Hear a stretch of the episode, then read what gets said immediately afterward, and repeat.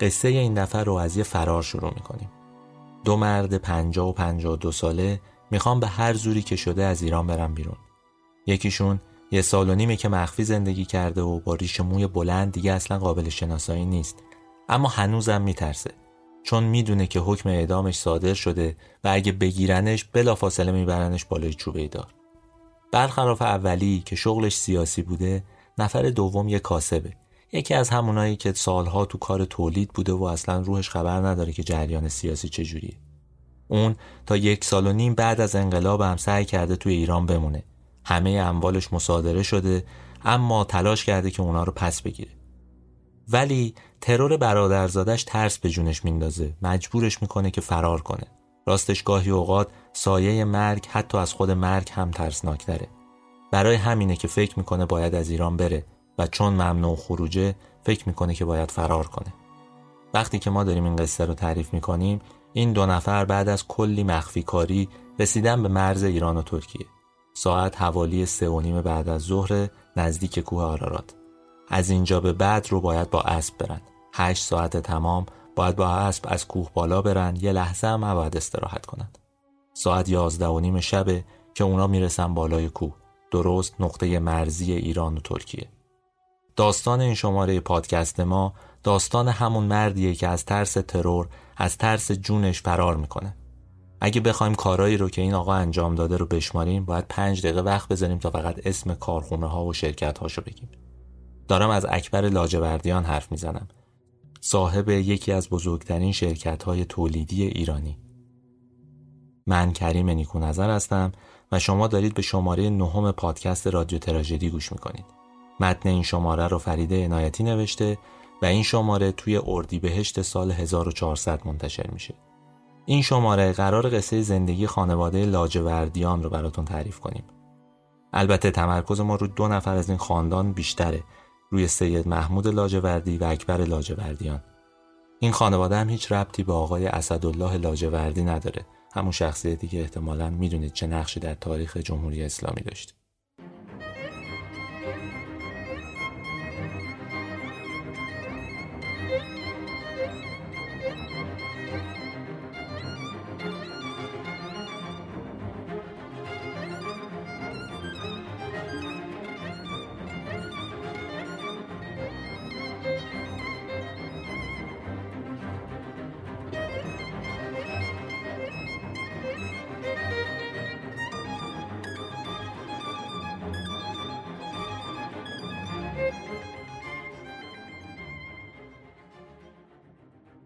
برای اینکه بتونیم قصه این خانواده رو تعریف بکنیم بذارید همینجا یه نکته ای رو بگم. خانواده لاجوردی، لاجوردیان و نیل فروش یه خاندانن نیل فروش در اصل اسم اصلیشونه. خاندانشون تو دوره ناصر شاه مشهور بودن به نیل فروش نیل یه ماده بوده مخصوص فرش که وارد ایران می‌کردن به فرش فروشا می‌دادن برای اینکه بتونن استفاده بکنن. مربوط به صنعت قالیبافی از هندوستان می برای همین این خانواده معروف بوده به نیل فروش نیل هم همون رنگ لاجوردیه.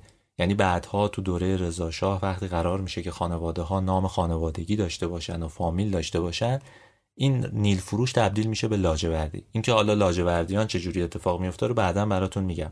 ولی الان کافیه فقط بدونید که نیل فروش لاجوردی و لاجوردیان یه خاندانن. قصه ما هم از جای شروع میشه که سید محمد نیل فروش به دنیا میاد. سال 1247 توی کاشان. از بچگی این آقای سید محمد کار می‌کرده شاگرد بزاز بوده پولاش رو جمع می‌کنه و وارد کاسبی میشه. کاسبیشون هم گفتم نیل فروشی بوده. ولی کم کم این کاسبی گسترش پیدا می‌کنه کار نساجی انجام میدن کار فرش بافی و همه صنایع مرتبط با اینها. به نخ ربط داشته به پشم ربط داشته به هر چیزی که مربوط به اینجور چیزا بوده این خانواده این کار رو انجام می‌داده سه برادرم بودن سید محمد سید محمد علی و محمد رضا این محمد رضا البته برادر ناتنی بوده. ولی سید محمد و محمد علی هر دو با هم برادر تنی بودن و چه مشترکشون هم همون اسم محمده که تو هر ستا هست. بذار قصه محمد رضا رو همینجا تموم کنم که بدونید گفتیم که اینها تو کار پارچه بافی و نساجی بودن. این آقای محمد رضا شغلش یه خورده قبلتر از این صنعت بوده. کارش این بوده که تخم پیله رو می آورده از رشت به کاشان بین کشاورزا پخش می‌کرده. کاشانی ها اینها رو به کلاف ابریشم تبدیل می‌کردن. بردن و توی فرش بافی ازش استفاده می‌کردن یا می‌رفتن پارچه ابریشمی درست می‌کردن دستمال مخمل کرباس همه این چیزها رو اینا تولید می‌کردن. این مرحله کار تموم می‌شده.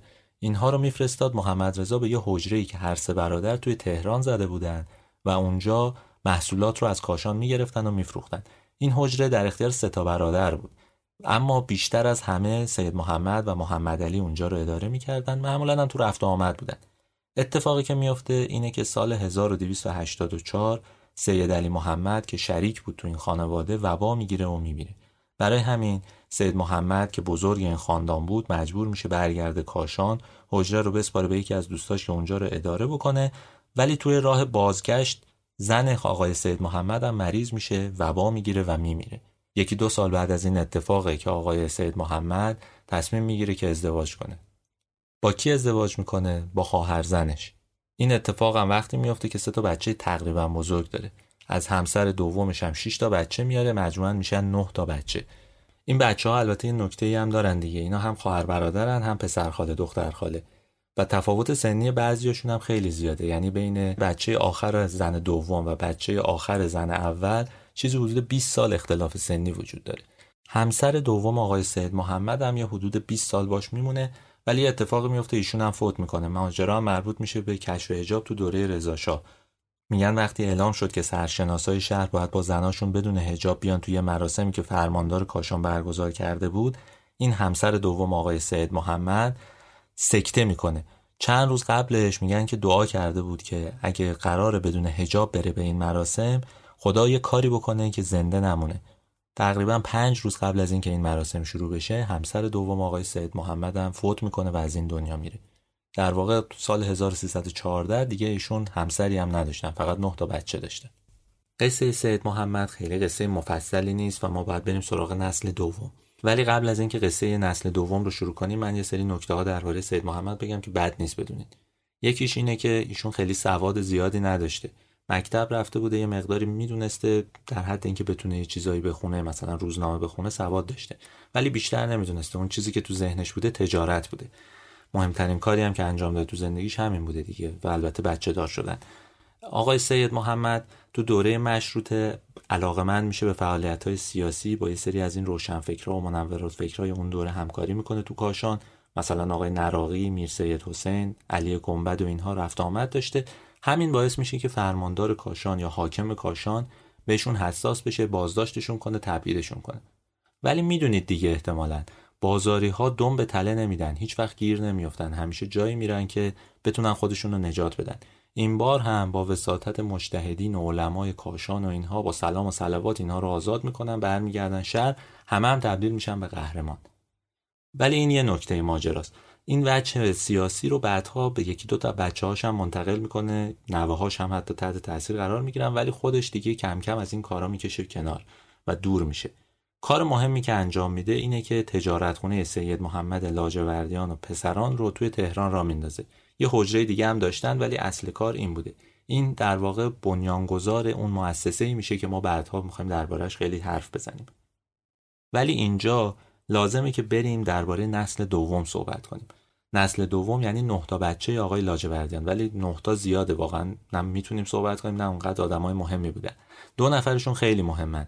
یکیشون سید محمود لاجوردیه و یکیشون سید اکبر لاجوردیان. چرا فامیلای این دوتا هم فرق می‌کنه؟ الان براتون میگم.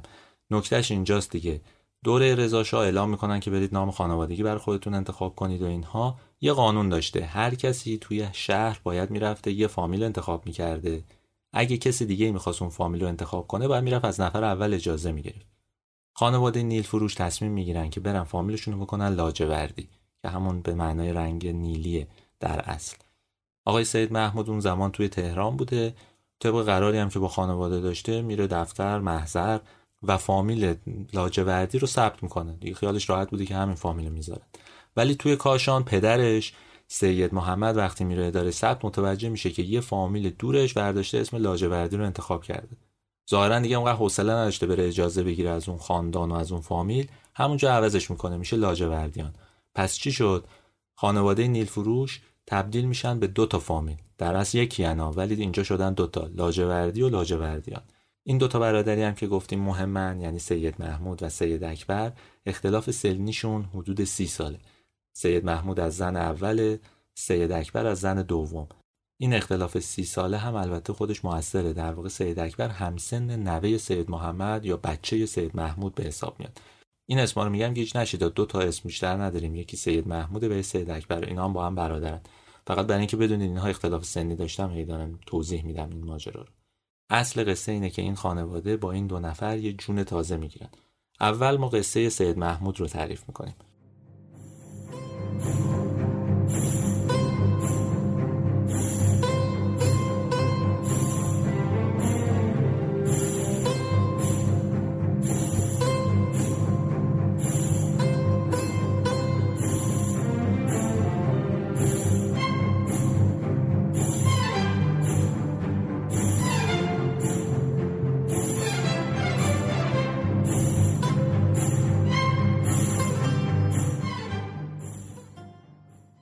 محمود لاجوردی سال 1274 تو همون کاشان به دنیا میاد. محمود مثل پدرش اهل درس و کتاب و مدرسه نبود. کاری که بلد بود بازار بود بره تو تجارت و اینها. سه سال ظاهرا مکتب رفته بعدها که مدارس به شکل نوین راه میفتن و اون مکتب خونه ها کم کم داره تعطیل میشه میره البته درس هم می‌خونه ولی تو اون دوره و تو اون بره زمانی بیشتر دنبال کاسبی و کار و اینا بوده. میره شاگردی می‌کنه پولاشو جمع می‌کنه و خودش کسب و کار مستقل خودش رو راه میندازه. وقتی 16 سالشه سید محمود میاد تهران که ادامه تحصیلم بده یه جورایی کاشان هم دیگه مثل قدیم نبوده راهزنی و ناامنی توش زیاد شده بوده. میاد تهران و ادامه بده کارشو. پدرش بهش اصرار می‌کنه که وارد حزب دموکراتیک بشه. حزب دموکراتیک چیه؟ توی اون دوران زمان جنگ جهانی اول این حزب یکی از حزبهای تندرو بوده. در اون حد که می‌گفتن اینا انقلابی ان تندرو ان تردشون می‌کردن مردم و اینها. عقایدشون هم جالبه دیگه به هر حال بدونید اینا رو. نکته اولش اینه که معتقد بودن باید سیاست رو از دین جدا کرد. نظم اجباری باید بشه املاک باید بین رعایا تقسیم بشه. تعلیم اجباری باید بشه. بانک فلاحتی باید تأسیس بشه. بانک کشاورزی. ترویج مالیات غیر مستقیم بر مستقیم باید حتما انجام بشه. مجلس اعیان باید ور بیفته دیگه به درد نمی‌خوره. قانون منع احتکار هم باید حتما اجرا بشه. تقریبا عقاید سوسیالیستی داشتن و خب بازاری ها خیلی جذبش نمی‌شدن. خیلی عجیبه که پدرش اون اصرار می‌کرده که سید محمود بره اونجا. ظاهرا هم میره اونجا ولی یه دوره کوتاهه. بعدها یه خورده که بزرگتر میشه و خودش یاد می‌گیره که تو بازار چیکار بکنه اون قاعده محافظه کاری بازاری بر روح و روانش اثر می‌ذاره و دیگه اصلا سمت سیاست نمیره. دخالت نمی‌کنه محافظه کاری می‌کنه همیشه دور وای میسته. مراقبت می‌کنه از خودش و از کار و کاسبیش و اینها. هیچ وقت دیگه با حکومت سر ستیز نداره. سال 1298 کار سید محمود یه خورده گسترش پیدا می‌کنه. وارد کار با آلمان ها میشه شروع می‌کنه به وارد کردن یه سری محصولات. یه دوستی داشته به اسم میرزا رضاخان تربیت که مقیم آلمان بود. واردات کالا انجام می‌دادن. اون کالاها رو می‌خرید میفرستاد ایران و این توی کاشان و تهران شروع می‌کنه به فروختن اونها. می‌دونید دیگه ما داریم درباره یه دوره‌ای صحبت می‌کنیم که صنعتی وجود نداره به اون شکل. نه اینکه وجود نداره خیلی کمرنگ و اون کار اصلی که انجام می‌دادن تاجرها انجام می‌دادن که بیشتر دلالی بوده یا واردات و صادرات و خرید و فروش و تجارت به هر حال. چیز دیگه نمیشه بهش گفت. این آقای سید محمود هم خب تو بازار بزرگ شده بوده و این کار خوب انجام می‌داده. توی اون دوره شروع می‌کنه با آلمان ها کار کردن. دو سه سال که میگذره خوشنام هم میشه. خوب خوش حساب بوده خوب برخورد می‌کرده. به هر حال روش کارش رو بلد بوده. یه دوره تصمیم می‌گیره که بره و آلمان رو ببینه. میره روسیه که از روسیه بره آلمان. چه زمانیه؟ تقریبا مصادفه با جنگ جهانی اول توی اون دوره. و این جنگ جهانی اول برای این دو کشور فاجعه است. روسیه درگیر نبرد با گروه های سوسیالیستی و کمونیستی و بلشویکا و داره کشور رو از دست میده. یه جورایی تزار.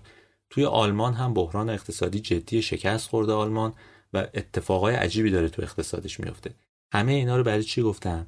برای اینکه بدونید توی روسیه و توی آلمان ارزش پول ملی به شدت افت کرده. همین باعث میشه که آقای محمود به یه سود عجیب و غریب برسه. چجوری؟ اون پوند رو توی تهران 58 ریال خریده بود اما ارزش پوند توی آلمان به 35 هزار مارک رسیده بود. یعنی تقریبا سه چهار برابر اون پولی که این از ایران با خودش برده بود. وقتی میره آلمان یه کشتی بار می‌خره و برمیگرده به ایران. همین باعث میشه که سرمایه چند برابر بشه و کارش بگیره و موفق بشه.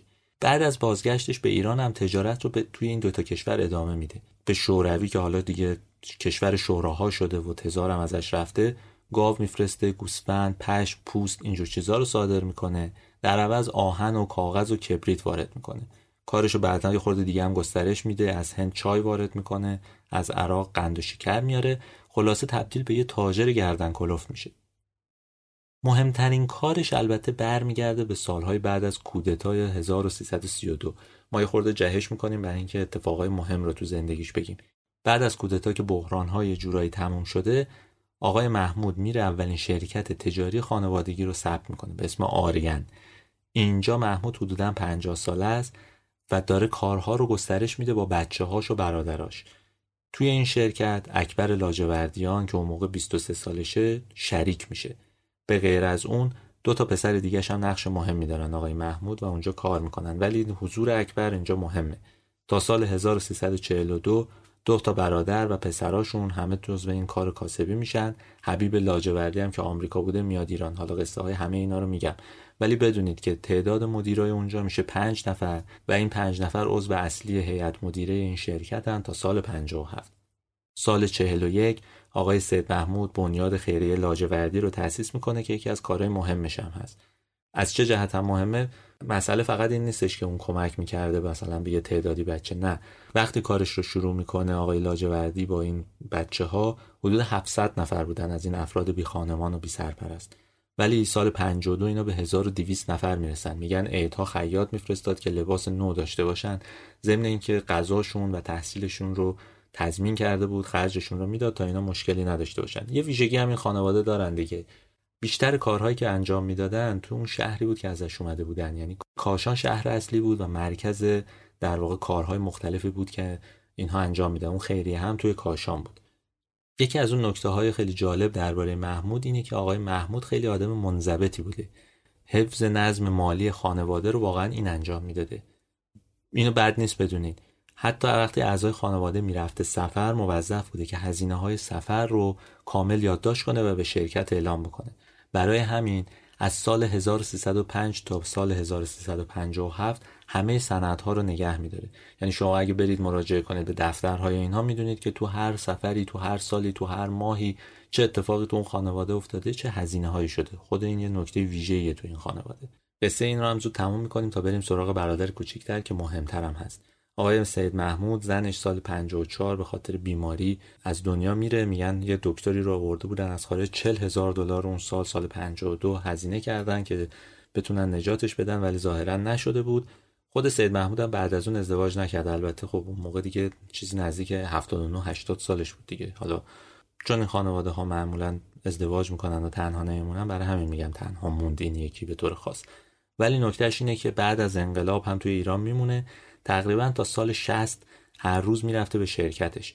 یه اتفاقی که میفته اینه که آقای غلامرضا شافعی که اون زمان قائم مقام سازمان صنایع ملی بود ورود سید محمود رو به دفترش ممنوع می‌کنه. شافعی اون موقع سی سالش بیشتر نبود و بعدها تو تمام دولت ها به جز دولت احمدی نژاد حضور داشت و کار می‌کرد. اون ساختمونی رو که آقای محمود مدام بهش می‌رفت و دفتر کارش بود و زندگیش اونجا بود رو ازش می‌گیره. این دفتر کجاست؟ تو خیابون قرنی الان. اگه رفته باشید به اون خیابون می‌دونید که ساختمون شهید رجایی وزارت آموزش و پرورش تو این خیابونه. این همون ساختمونیه که متعلق به آقای محمود لاجوردی بوده. محلی که آقای محمود لاجوردی کار می‌کرد یه شرکتی بود به اسم شرکت بهشر صنایع بهشر که حالا توضیح هم میدم. ولی فقط اینجا کافیه بدونید که این شرکت قرار بود توی تهران یه دونه مرکز داشته باشه یه دفتر داشته باشه که بتونه امور اداریش رو انجام بده.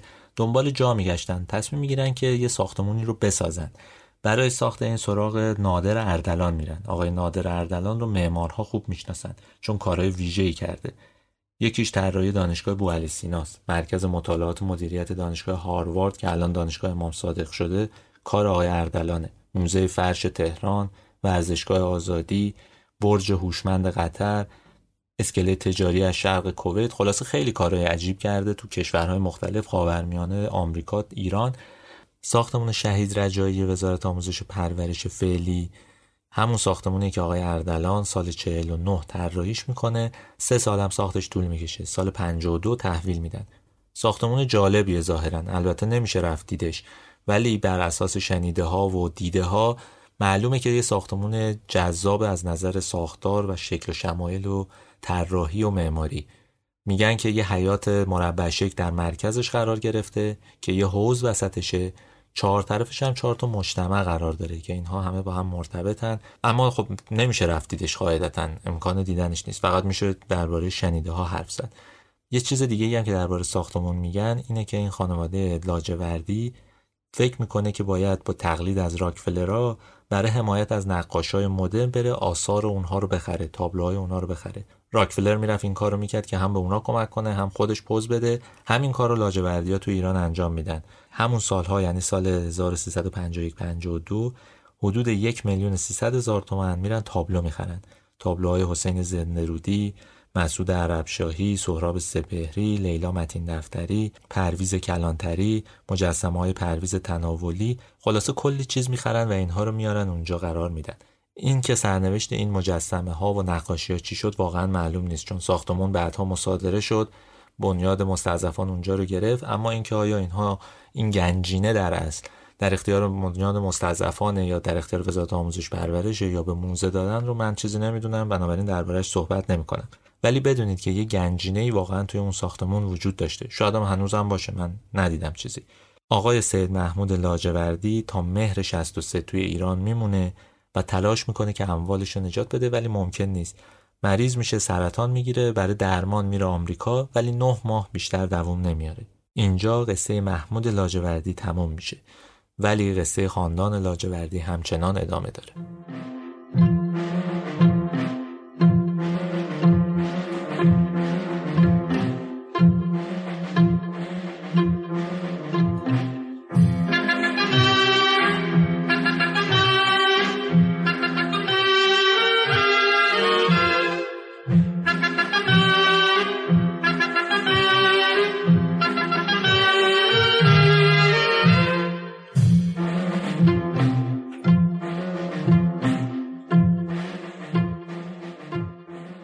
اگه یادتون باشه گفتیم تو خانواده لاجوردیان به جز محمود یک نفر دیگه هم هست که مهمه و اون اسمش اکبره اکبر لاجوردیان.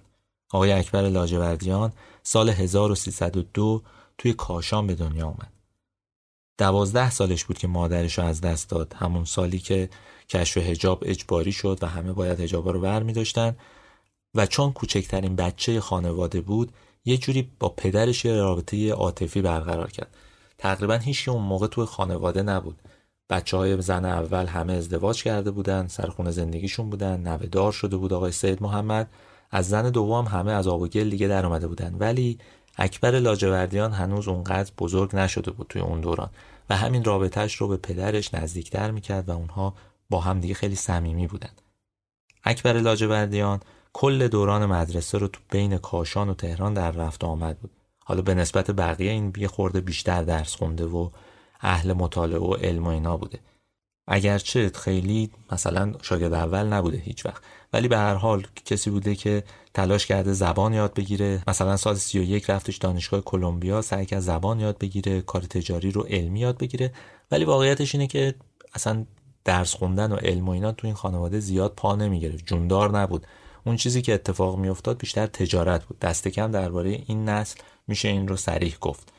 اکبر وقتی 16 سالش بود مثل تمام این خانواده تصمیم می‌گیره که کسب و کار خودش رو را بندازه. یه خورده عجیبه ها اینا تو دوره نوجوانی کارشون رو شروع می‌کنن پا می‌گیرن و وارد حرفشون میشن و ادامه میدن. در واقع یاد می‌گیرن که کاسب بشن پول در بیارن از همون دوران نوجوانی. این آقای اکبر لاجوردیان هم وقتی 16 سالش میشه پدرش بهش ده هزار تومن پول میده و اون با همین ده هزار تومن کار خودش رو شروع می‌کنه. ده هزار تومن تو سال 1318 19 رقم قابل توجهیه به هر حال. شغلش چی بود؟ برادرش و پسر برادرش از تهران براش برنج میخریدن گونی گونی میفرستادن کاشان و این توی کاشان برنج ها رو میفروخت.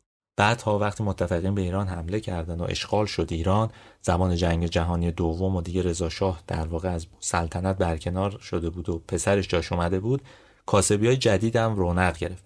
مثل همیشه جنگ ها و تحریم ها به داد یه عده می‌رسه. حالا تو این خانواده هم اکبر لاجوردیان از این ماجرا سود برد. چجوری این سود رو برد؟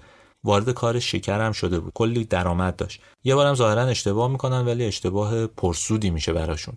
ظاهرا درخواست کرده بود که 60 گونی شکر وارد کنن. به جای 60 گونی 600 کیسه شکر وارد می‌کنن. ولی از شانسش قیمت کیسه شکر یه دفعه بالا میره. یعنی اون 160 تومن هر کیسه رو خریده بود یه دفعه این قیمت میشه 400 تومن. تقریبا سه برابر چهار برابره. یعنی می‌تونید حساب کنید چه سود کلونی دستش میاد. خود آقای لاجوردیان تعریف کرده که با این کار سرمایش دو برابر میشه. ولی یه کار دیگه همین آقای اکبر لاجوردیان می‌کرده که جالبه. یه جوری انگار اصلا این هوش تجاری به اینها ارث می‌رسیده. همون سالها میره شیراز شروع می‌کنه کار تجارت رو اونجا هم انجام دادن. از اونجا روغن و آبلیمو می‌گیره میاره کاشان میفروشه. بعد میره خرمشهر خورما میاره. اینقدر این کارها رو انجام میده ریز ریز که بعد چهار سال سرمایه پدرش که ده هزار تومن بود رو میرسونه به 600 هزار تومن. سال 1325 با همچین سرمایه که آقای اکبر لاجوردیان تصمیم می‌گیره برای توسعه کارش بیاد تهران. البته پدرش خیلی بهش وابسته بود دلش نمی‌خواست که این بیاد تهران ولی خب تهران مثل همیشه شهری بوده که باعث رشد آدم ها میشه و همه دوست دارن بیان اینجا برای اینکه بتونن پیشرفت بیشتری کنن. کاری هم که تو تهران می‌کنه آقای اکبر لاجوردیان اینه که دلش می‌خواد با خارجی ها داد و ستد بکنه و کار بکنه. یه دوستی رو پیدا می‌کنه به اسم مرتزا خسروشاهی که توی نیویورک زندگی می‌کنه. باش مکاتبه می‌کنه و میگه که اونجا من چه چیزی رو می‌تونم بفرستم که فروش خوبی داشته باشه. ظاهرا بهش میگن مغز گردو اینجا جواب میده. تو بفرست آمریکا ما برات میفروشیم. و اون یه کشتی پر از مغز گردو رو آماده می‌کنه که بفرسته. اما حواسش به یه چیزی نیست. اینکه اولا هر روز از خرمشهر کشتی به آمریکا نمیره و گمرک و اینها دردسرهای زیادی داره.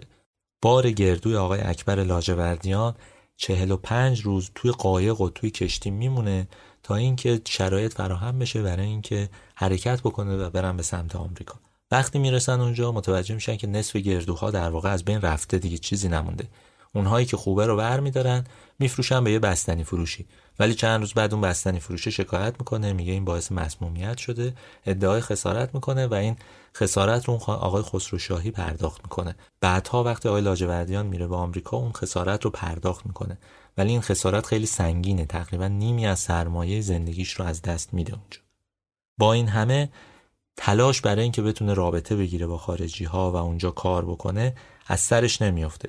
توی تهران گفتیم سید محمود شرکت را میندازه برادرها و پسراش رو میاره اونجا. یکی از اونها هم آقای اکبر لاجوردیانه که میاد اینجا. یه کار مهم اینجا انجام میده. اون زمان اکبر لاجوردیان میره با یه شرکتی به اسم گلف استار تو آمریکا شروع می‌کنه همکاری کردن. اونا قماش میفرستادن ایران و اکبر این قماش رو تو تهران میفروخت. بعدها می‌فهمن که این گلف استار خودش شرکت کوچیکه که مازاد تولید کارخونه های آمریکایی رو می‌خره اینها رو وارد ایران می‌کنه. میسپاره به اینا که بفروشن. لاجوردیانا تصمیم می‌گیرن خودشون مستقیم برن با شرکت های آمریکایی کار کنن ازشون پارچه رو خودشون بخرن تو ایران بفروشن دیگه اون واسطه رو حذف کنن. به همین دلیل میرن یه نمایندگی می‌زنن توی نیویورک و اتفاقا می‌تونن با شرکت Golding Brothers همکاری کنن و نمایندگی اونها رو هم بگیرن. یعنی همکاری با آمریکا از همینجا شروع میشه. این یه نکته مهمه چون بعدها این کار رو هی گسترش هم میدن.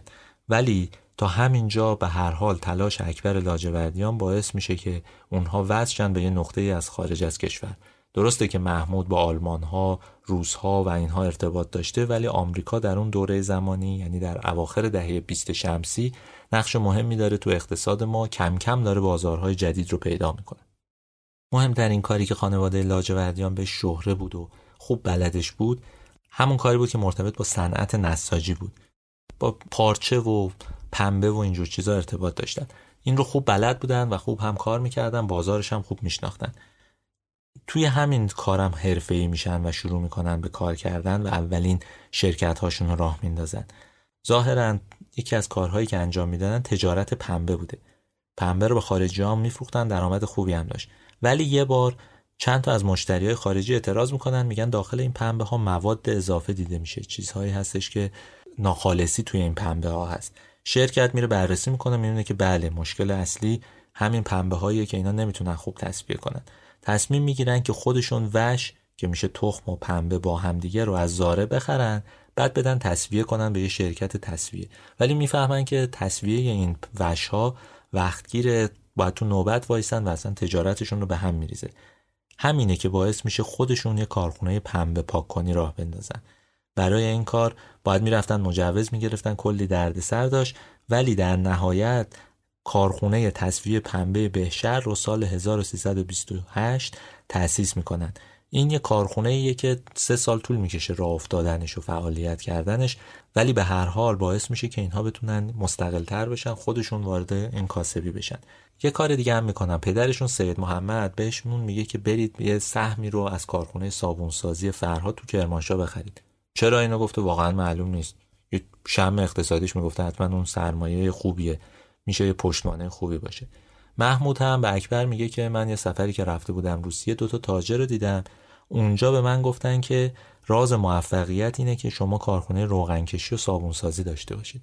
همین دوتا کافیه برای اینکه اکبر بره و سهم زیادی بخره توی اون شرکت صابونسازی. محمود خودش هم تو اون شرکت سهم داشت. توی اون شرکت اونها یه مدتی کار می‌کنن در واقع سرمایه گذاری می‌کنن ولی بعد سرمایهشون رو میفروشن همه پولشون رو میارن این طرف و توی همون کارخونه بهشهر سرمایه گذاری می‌کنن. اسمش هم میشه شرکت سهامی پنبه پاککنی بهشهر. ده سال بعد یعنی سال 1340 یه شرکت دیگه هم را میندازن به اسم شرکت ترویج کشت پنبه. کارشون این بود که به کشاورزایی که پنبه کاری می‌کردن کمک کنن. هم کمک های اقتصادی می‌کردن هم کمک های فنی. مثلا به آبیاریشون کمک می‌کردن تجهیزات می‌دادن. اگر نیاز مالی هم داشتن انجام می‌دادن. برای اینکه بتونن تولید پنبه رو بیشتر کنن و محصول بیشتری رو به اون کارخونه پنبه پاککنی برسونن. به هر حال به این دلیل که اولین کارخونهشون توی بهشهر راه میفته اسم اون شرکت رو می‌زنن صنایع بهشهر. ما داریم درباره چه سالهایی صحبت می‌کنیم. اینها همه اواخر دهه 20 و اوایل دهه 30 توی این سالها اکبر لاجوردی رفت بود با یه خانومی به اسم مهین ازدواج کرده بود که میگن خواهر جاری خواهرش بوده. من والا نمی‌دونم این نسبت چجوری باید نقشش رو بکشیم ببینیم که چجوری اینا با هم فامیل میشن. ولی ظاهرا فامیلن دیگه چون جاری و اینها فامیل نسبتی دارن احتمالا اینها هم با هم فامیل میشن. ولی این رو بدونید که تو دهه 20 به هر حال آقای اکبر لاجوردیان هم متأهل میشه. کم کم هم خانواده گسترش پیدا می‌کنه. برادر بزرگتر که سید محمود به سن بازنشستگی رسیده دوتا پسرش رو گذاشته سر کار احمد و قاسم. اکبرم یه زل سوم این کارخونه و دفتر و شرکته. توی این مدت دفتر نیویورک هم تأسیس شده بود اونها می‌رفتن کار می‌کردن. این سه نفر بین خودشون تقسیم کرده بودن. مدیریت اون دفتر رو هر سه سال به یکی میسپردن. یه اتفاقی که میفته اینه که تو دوره ملی شدن نفت بحران به وجود میاد تو ایران. دلار خب کم میشه مثل همین الان که تحریمه. قیمتش بالا میره و پیدا کردنش هم سخت میشه. همین باعث میشه که اکبر لاجوردیان فکر کنه که تجارت رو از آمریکا منتقل کنه یه جای دیگه. کجا؟ ژاپن. یه خورده انتخاب عجیبیه ولی صنایع نساجی توی ژاپن خیلی گسترده و خیلی جالبن. برای همین اکبر لاجوردیان تصمیم می‌گیره که بره اونجا و سرمایه گذاری کنه. خودش یه بار دو ماه میره اونجا میمونه بعد میاد زن و بچهش رو می‌بره و شروع می‌کنه اونجا به سرمایه گذاری کردن و دفترش رو راه میندازه. توی این دوره هم خب اون کارخونه بهشهر دیگه کامل راه افتاده. شرکت هم به ژاپنیا داره پنبه میفروشه قماش تحویل می‌گیره. اون پارچه ای رو که میشه ازش استفاده کرد. گفتم اینها سرمایه گذاری هاشون رو خیلی میبردن توی کاشان انجام بدن چون شهری بود که توش بزرگ شده بودن همشون به دنیا آمده بودن یه ارق نسبت به اونجا داشتن. برای اینکه بدونید این کار چجوری اتفاق میافتاده حالا من یه مثال می‌زنم که بدونید ظاهرا اون موقع مخمل می‌خرید آقای لاجوردیان و میفروخت به ایرانی ها میفرستاد ایران. یه مدتی که در واقع این تجارت رو ادامه داد متوجه شد که این مخمل های مشکلی دارن. اون کسایی که می‌خرن اعتراض می‌کردن قور می‌زدن. بررسی کردید میشه این کار رو توی ایران هم انجام داد. چیکار می‌کنه؟ میاد با کمک ژاپنی ها یه کارخونه مخمل بافی توی کاشان را میندازه. هزینه چند تا مهندس ژاپنی رو میده. حدود ماهی 300 دلار توی اون دوران توی دهه سی و اینها رو میاره اینجا تا این کارخونه رو توی کاشان را بندازن. این نشون می‌داد که این خانواده ارق داشت به شهری که توش بزرگ شده بود و زندگی می‌کردن و به هر حال زادگاه بیشترشون بود. همزمان با اینا یه کارهای دیگه هم اینا انجام می‌دادن. در واقع روح ناآروم تجاری اینها باعث می‌شد که هی کارشون گسترش پیدا کنه. گفتیم رفته بودن یه دوره کارخونه صابون سازی رو فعالیت می‌کردن ولی بعدش فکر می‌کنن که کار روغن کشی هم همچین کم درآمد نیست. ماجرا این بود که سید محمود دو تا بند رو گفته بود درباره اون تجار روسی. یک ماجرای صابونسازی بود یک ماجرای روغن کشی توی این دوران شروع میشه به کار کردن. اینها کنار کارخونه بهشهر تصمیم می‌گیرن یه کارخونه روغن کشی هم را بندازن که بتونن باش تجارت بکنن و پول بیشتری در بیارن. ظاهرا می‌گفتن که اسید روغن مازندران زیاده و کارخونه های روغن نباتی ترجیح می‌دادن روغن شیراز و یا جای دیگه رو بخرن و ازش استفاده کنن. بعد هم میزان تولید صابون بیشتر از تقاضا بود. قیمتش هم افت می‌کرد. اینا به مشکل خورده بودن توی تو این کار روغن کشی. مشتری های کارخونه هم در واقع که صابون سازا بودن داشتن ورشکست می‌شدن. این کارخونه روغن کشی انگار داشت کوچیک می‌شد. بنابراین برخلاف تصور همه ماها که توی این مواقع فکر می‌کنیم بعد این کارخونه رو بندیم سری پولمون رو در بیاریم بریم دنبال یه کار دیگه این آقای اکبر و سید محمود و کل خاندان لاجوردی و لاجوردیان تصمیم می‌گیرن که یک کار دیگه را بندازن سریع بتونن این رو جبران کنن. چیکار می‌کنن؟ کارخونه روغن نباتی را میندازن. البته راه انداختن کارخونه روغن نباتی اصلا کار آسونی نبود. احمد پسر آقای محمود میره برای این کار آمریکا تا روی جزئیاتش کار کنه بدون چی کار باید بکنه و اینها. قرارم میشه اول کارخونه تصفیه روغن نباتی را بندازن بعد روغن هیدروژنه از آمریکا بیارن و شروع کنن کار کردن. یه رقیب خیلی جدی داشتن.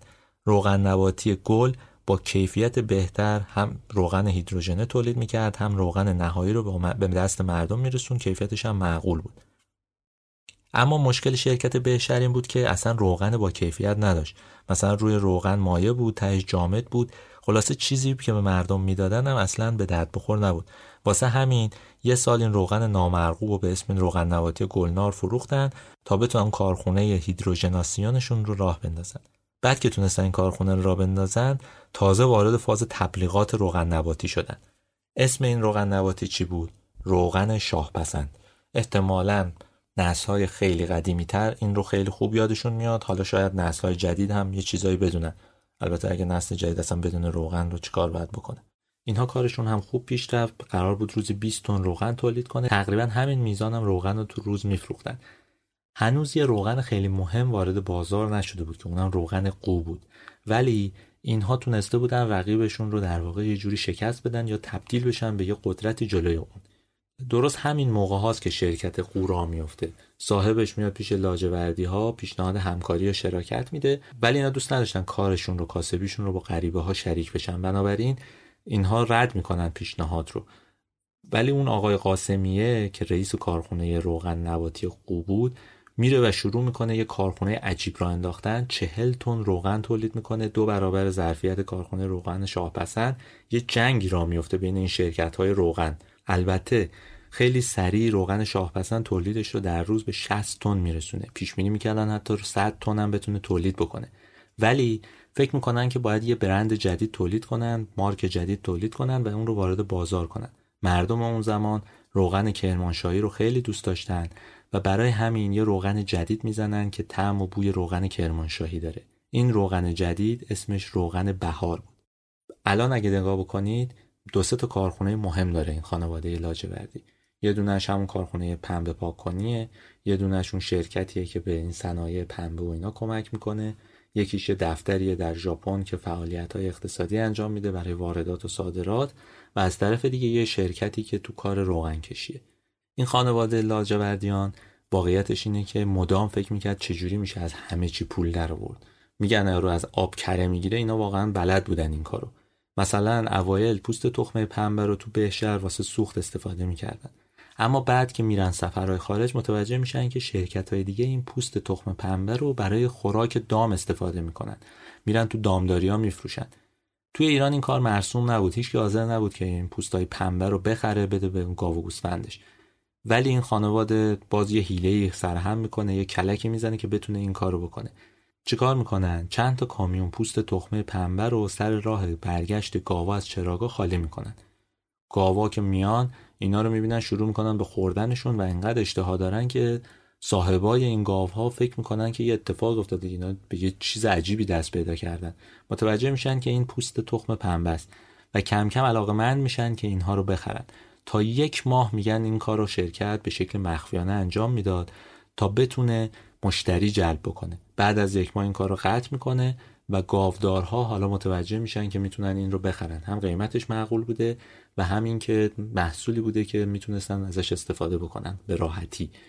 شرکت پوست تخمه پنبه رو کیلوی ده شاهی میفروشه. بعدها قیمتش رو به کیلوی پنج ریال میرسونه. یعنی تقریبا ده برابر میشه این قیمت. و شما می‌دونید که چه سودی می‌کنه. این در واقع ضایعات اون صنعت اصلیشون به حساب میاد. توی همین ایام همچنان داریم ما دعوای شاه پسند و قو رو دنبال می‌کنیم. روغن قو همیشه یه سهم کمتری از بازار رو داشت. اما برای اینکه میدون رو خالی نکنه به نمایندگیاش دستور داده بود که همیشه ده شای ارزونتر از شاه پسند محصولشون رو بفروشن. سر لج افتاده بود دیگه. صاحب روغن قو می‌خواست یه جوری بزنه تو حال این شرکت شاه پسند و حال اینا رو بگیره به هر حال نذاره ادامه بدن.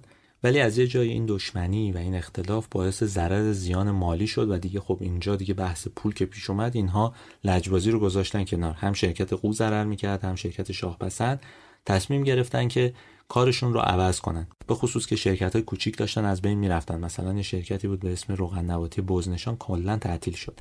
یا روغن نباتی گل تا مرز تعطیلی رفت. روغن نباتی خروس نشان تعطیل شد. خلاصه هر شرکت روغنی که کارش به اندازه اینها نگرفته بود یا سرمایه کافی نداشتن کم کم بازار رو خالی کردن و همه چی در اختیار شاهپسند و قومون ولی دولت اون وقت و وزیر اقتصادش تصمیم می‌گیرن که انحصار بازار رو از بین ببرن انواع روغن ها رو بیارن. به همین دلیل باز بازار از دست این دوتا خارج میشه. اینها هم دیگه کم کم متوجه میشن که بابا فایده نداره اینقدر رقابت کردن. باید با هم کنار بیان تا بتونن اقتصادشون رو بگردونن.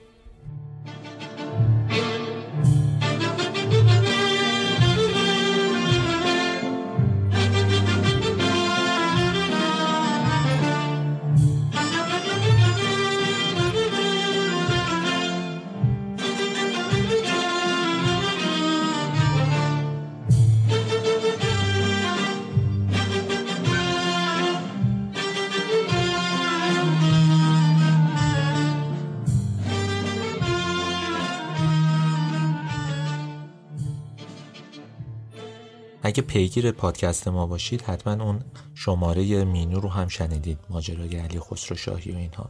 توی اون قصه شیر خشک دامی رو تعریف کردیم و بحرانی که اتفاق افتاد و در واقع ورود مواد خوراکی دامی به بیسکویت ها و اینها که یه بحرانی رو دامن زد باعث تعطیلی شد باعث بازداشت شد پرونده قضایی تشکیل شد و خلاصه بحران عجیب غریبی بود. همچین چیزی برای خانواده لاجوردیان هم پیش اومد. البته اینها کارشون فرق می‌کرد ولی به هر حال همچین چیزی هم برای اینها به وجود اومد. ماجرا چی بود؟ اکبر لاجوردیان خودش تعریف کرد. گفته که یه روز تو کارخونه نشسته بودم به هم زنگ زدن از طرف کارخونه شاه گفتن که دولت اومده و می‌خواد کارخونه رو تعطیل کنه. هیچ جنسی هم گفته نباید از اینجا بیرون بره. پنج دقیقه بعد از انبار آریان زنگ زدن گفتن دادگستری اومده تمام موجودی پی صنعتی وارداتی شرکت رو جمع بکنه. چند دقیقه بعدش دفتر مرکزی بهشهر دوباره اونش خبر دادن که مامورای دادگستری این بار اومدن. قرار دفترهای گروه صنعتی بهشهر رو جمع کنن ببرن دادستانی. خانواده دستپاچه شد تصمیم گرفت که بره مذاکره بکنه. خیلی هم ظاهرا دسترسی ها ساده بوده. سعی می‌کنن که برن علی امینی نخست وزیر رو پیدا بکنن. با هر بدبختی موفق میشن و میرن پیش امینی. آقای امینی نمیپذیرفت که این خانواده کاری نکرده باشه. می‌گفت حتما یه موضوعی بوده که این گروه ها از دادگستری گرفته تا بخش های بهداشتی و اینها اومدن سراغ شما. ولی اینها می‌گفتن نه اتفاق خاصی برای ما نیفتاده. قصه ظاهرا اینجوری بوده که کارخونه بهشهر از آمریکا پی روغن وارد می‌کرده و چون قیمت این پی ارزونتر از روغن نباتی بوده اون رو با روغن خوراکی مخلوط می‌کنن و به مردم میفروشن. این چیزی بود که درباره شرکت لاجوردیان می‌گفتن ها. به این معنا نیست که واقعیت داشته باشه. خبری درس کرده بود که این اتفاق افتاده. اون زمان لاجوردی ها همچنان روابطشون با صابون پزها حفظ شده بود کنترل می‌کردن این پی وارداتی رو به اونا میفروختن. می‌گفتن هم که چند تا از این لابراتوارهای شهرداری رفتن روغنای شاهپسند را آزمایش کردن توش چربی حیوانی پیدا کردن. همین باعث بحران شده بود. لاجوردی ها توی ملاقات با امینی سعی می‌کنن که متقاعدش کنن که این چنین ماجرای اشتباه و سر و سامون بدن به قصه. امینی میگه باشه من دستور میدم که تحقیق بیشتری بکنن. توقیف ها رو هم لغو می‌کنه. زرنگی لاجوردیانا این بود که به جای اینکه دست رو دست بذارن بذارن بحران گسترده بشه سریع اقدام کردن. مثل خسروشاهیا نبودن که کار به روزنامه ها بکشه. ظاهرا نماینده تبلیغات شرکت میره روزنامه کیهان و اطلاعات. سعی می‌کنه جلوی انتشار این خبر رو بگیره. نماینده تبلیغات وقتی میره متوجه میشه که خبر زیر چاپه. اما برای اینکه بتونه خبر رو از زیر چاپ در بیاره از روزنامه بکشه بیرون قول مبلغ بالای آگهی به اون روزنامه ها میده. با همین قول و قرارا هم هستش که فردای اون روز وقتی روزنامه ها منتشر میشه هیچ خبری درباره پی حیوانی موجود تو روغن شاه پسند توش دیده نمیشه. بعدها مشخص میشه که کارخونه بهشر این پی حیوانی وارداتی رو تو کارخونه صابونسازی گلنار ازش استفاده می‌کنه. امینی هم خب ناراحت بوده چون آدمی بوده که حواس جمع بوده و اینها. سعی می‌کنه دلجویی بکنه. خودش میره کارخونه بهشر اجازه میده فیلم برداری کنن خبرش رو کار بکنن. حتی میگن این فیلم رو تو سینماها نشون میدن که یه جوری تبلیغ بشه و دلجویی بشه از این شرکت. پرونده البته دو سه سال طول می‌کشه تا بسته بشه ولی اینها می‌تونن این بحران رو پشت سر بذارن. یه اتفاقای دیگه ای هم توی حالا شرکت لاجوردیان میفته گفتیم اینا خیلی علاقه داشتن به گسترش کار. هر صدی که به وجود می اومد سعی می‌کردن با راه اندازی شرکت یا یه کارخونه اون رو حل کنن. خودشون کم کم به این نتیجه رسیده بودن که باید زنجیره تأمین و تولید داشته باشن. مثلا وقتی برای تولید روغن شاهپسند تخم پنبه خام و از بهشهر میفرستادن تهران تا تصویه بشه ضایعاتش که بهش می‌گفتن خل فقط به درد صابونسازی می‌خورد. این رو میفروختن به کارخونه های صابونسازی. بعد یه مدت متوجه شدن که میزان این خلط ها و این چیزهایی که باقی میمونه از پنبه انقدر زیاده که نمیشه ازش تو شرکت های صابون سازی استفاده کرد. یعنی اینقدر تعداد این شرکت ها کمه که همش فروش نمیره. چیکار کردن؟ اومدن یه کارخونه صابون سازی را انداختن. صابون گلنار در نتیجه همین اتفاق به وجود اومد. برخلاف قبل که کارخونه صابونسازیشون نگرفته بود و به فروش خوبی نرسیده بود این بار این کارخونه و این محصول تونست موفق بشه. اونقدر موفق بود که تونست 70 تن در روز محصول تولید کنه که اصلا واقعا باور کردنی نیست. این صابون گلنار با این فروشش نشون داد که این یه تجارت خوبه. همون حرفی که اون تاجر روز زده بود و سید محمود هم مدام می‌گفت. یه نکته داشت. اینها متوجه شدن که 8.5 درصد وزن صابون گلیسرینه. اون موقع کسی تو ایران گلیسرین هم تولید نمی‌کرد. شرکت مجبور از خارج وارد کنه. یه اتفاق دیگه افتاد. لاجوردی ها اومدن نشستن حساب کتاب کردن گفتن اگر ما خودمون یه شرکتی بزنیم یه کارخونه بزنیم که گلیسرین رو هم تولید کنه سه ساله پولش برمیگرده. برای همین یه کارخونه گلیسرین هم اضافه شد. یعنی برای اینکه بتونن از اون بقایای پنبه استفاده بکنن یه کارخونه صابونسازی زدن و برای اینکه بتونن این کارخونه صابونسازی رو رونق بدن یه کارخونه گلیسرین سازی هم راه انداختن. اینها همینجور ادامه پیدا می‌کرد. یه کار دیگه هم مثلا انجام دادن. پودر رخشویی. اسمش رو یه خورده دیگه میگم بهتون که بدونید چقدر معروفه. اکبر لاجوردیان برای اینکه به کارخونه مخمل بافی کاشانش سر بزنه هفته یه بار میرفتش اونجا. دیگه مثل قدیم هم خونه هم نداشتن. می‌رفت خونه خواهرزنش میمون یه روز خواهرزنش بهش میگه که چرا پودر رخشویی تولید نمی‌کنی؟ تو کاشان این پودر را خیلی مصرف داره. همین حرف ساده که ماها شاید بهش بگیم بی خیال بابا حالا کی حوصله داره؟ یه جرقه می‌زنه تو ذهن اکبر لاجوردیان و فکر می‌کنه که باید بیاد و کارخونه پودر رخشویی بزنه. برای این کار میره کلی تحقیق می‌کنه با شرکت های خارجی مشورت می‌کنه. بالاخره با یه شرکت ایتالیایی که کارش راه اندازی کارخونه بوده همکاری می‌کنن. چه پودری می‌زنن؟ پودر برف. همین پودری که الان هم موجوده و مشهوره. هممون هم میشناسیمش. این کارخونه رو اونجا رو اندازی می‌کنن. قبل از لاجوردی ها یه نفر دیگه هم البته قصد داشت که کارخونه تولید پودر برف رو تو ایران را بندازه. تقریبا بیشتر کاراش هم کرده بود. ولی نتونسته بود که کار رو کامل آماده بکنه. برای همین هم اینا اومدن این کارخونه رو ازش خریدن و تو خیابون آیزنهاور نزدیک کارخونه پپسی کولا کارخونه برف رو راه انداختن. خیابون آیزنهاور هم همین خیابون مشهور آزادیه که الان کارخونه زمزم اونجاست مردم میرن نگاه می‌کنن اون شیشه های نوشابه و اینا رو. کارخونه برف همون زمان شروع به تولید می‌کنه. اولا میاد تمام انبارهای تهران و شهرستاناشو پر می‌کنه. یه برنامه میریزن که در یک روز خاص بیان و محصول رو وارد بازار کنن. شعارشون هم این بود.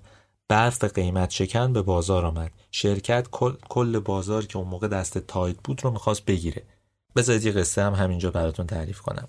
اون موقع نماینده پودر رختشویی تاید یه آقایی بود به اسم بیژن خرم و نماینده توزیعش هم علی و حسن خسروشاهی بودن. بازم قصه مینو رو اگه شنیده باشید می‌دونید که اینها رو یه بار گفتیم. شرکت بهشهر با بیژن خرم ارتباط داشت. دوست بودن با هر حال با بعضی از افراد این خانواده. اما بازار و کسب و کار واقعا این دوستی ها رو بر نمیداره. وقتی شرکت بهشهر تصمیم می‌گیره که پودر برف رو وارد بازار بکنه میگن که ما قیمتمون رو با تاید یکی می‌کنیم که اینجوری خیال آقای خورم هم راحت بشه قرار نیست رقیب عجیب بیاد براشون. دو روز قبل از اینکه برف وارد بازار ایران بشه مهر 33 درصد تخفیف روی پودر برف می‌زنن. از روز پنجشنبه هم یه سری کارمندا رو تو کارخونه نگه میدارن قرنطینه می‌کنن که کسی نره این خبر رو بده. روز شنبه پودر برف رو توی تمام کشور توضیح می‌کنن. با چه شعاری؟ با شعار تخفیف 33 درصدی. یعنی قیمتش یک سوم کاهش پیدا کرده نسبت به پودر تاید که توی ایران بازار خوبی داشت. همین باعث میشه که اصلا قیمت ها بشکنه برف قوقا بکنه درو بکنه در است و همه چی رو بگیره. فروشنده های شرکت هم تبلیغ می‌کردن که پودر رخشویی تاید چندین ساله داره به شما گرون فروشی می‌کنه و همین باعث میشه که مغازه‌دارها خشمشون رو سر محصول مینو و خانواده خسروشاهی خالی کنن و به خاطر گرون شدن تاید حتی پول بیسکویتاشون رو ندن. قبل از اینکه برف توی بازار بیاد تاید 99 درصد بازار در اختیارش بود. اما این ماجرا و اینکه کسی رو نداشتن که دیگه پودر رو براشون توضیح بکنه باعث شد که تاید بازار رو به برف ببازه.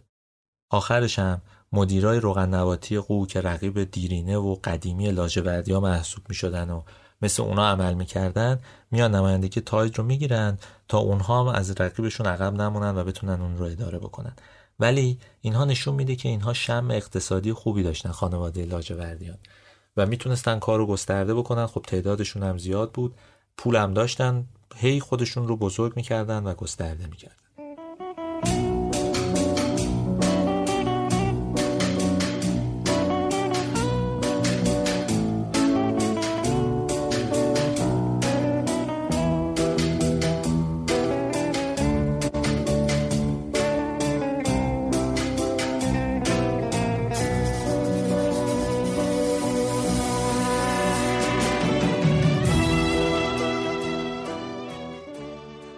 حالا که اینجا رسیدیم یه خورده میشه درباره خانواده لاجوردی ها بیشتر صحبت کرد. این خانواده لاجوردی ها البته بیشترشون درباره بچه های محمودن. یکی از مهمترین چهره هاشون که احتمالا همه ما هم میشناسیمش حبیب لاجوردیه. پاییز سال 42 حبیب لاجوردی کوچکترین پسر سید محمود از آمریکا برمیگرده ایران. اون موقع فوق لیسانسش رو از دانشگاه هاروارد گرفته بود در رشته مدیریت. طرحهای جدیدی داشت برای شرکت. خود سازمان هم مدام خودش رو تجدید می‌کرد به روز می‌کرد update می‌کرد و سعی می‌کرد که عقب نیفته از جریان روز جهان. حالا شرکت صنعتی بهشهر کلی کارهای دیگه هم داشت. مثلا تونسته بود پاکسان رو راه بندازه قوطی سازی راه بندازه. شرکت بازرگانی آریان رو داشت بازرگانی جاوید رو داشت. شرکت تضامنی حاج سید محمود لاجوردی و شرکا رو داشت. شرکت مخمل و ابریشم کاشان رو داشت. اینا همه با هم داشتن کار می‌کردن. زیر مجموعه گروه صنعتی بهشهر هم بودن. اعضای خانواده هم مدیریت بخشای مختلف رو داشتن. مثلا احمد لاجوردی مسئول امور صنعتی بود. امور مالی رو قاسم اداره می‌کرد. امور بازرگانی رو اکبر. امور اداری رو هم دادن دست حبیب که تازه از آمریکا اومده بود. رئیس همشون هم آقای سید محمود شرکت توی اون دوران سعی کرد مدرن بشه. و برای اولین بار توی ایران از کامپیوتر توی بخش خصوصی و تجاری استفاده کرد. در واقع این لاجوردیان بودن که کامپیوتر رو آوردن و توی شرکتاشون استفاده کردن. تمام این سالها هم شرکت سودده بود. با وجود اینکه هی شرکت های جدید راه میافتاد اینا تونسته بودن خوب اقتصادشون رو اداره کنن. اما نوآوری هایی که داشتن و نوسازی هایی که تو ساختارشون انجام می‌دادن سوددهیشون رو هم مدام بیشتر میکردش. حالا بیشتر بچه‌ها هم ازدواج کرده بودن. خود دخترها هم حتی نقش داشتن تو اداره شرکت. دامادها هم وارد کار شده بودن به هر حال. سال 49 شرکت با همکاری دانشگاه هاروارد یه مرکز مطالعات مدیریت تأسیس کرد که اون موقع می اومدن و فارغ التحصیل های دانشگاه‌های مختلف مثلا پلی‌تکنیک رو دعوت به کار می‌کردن. ولی به هر حال آدم متخصص و تحصیل کرده توی اون سالها هنوز کم بود. همین باعث شد که حبیب تصمیم بگیره یه مؤسسه برای تربیت مدیرا راه بندازه.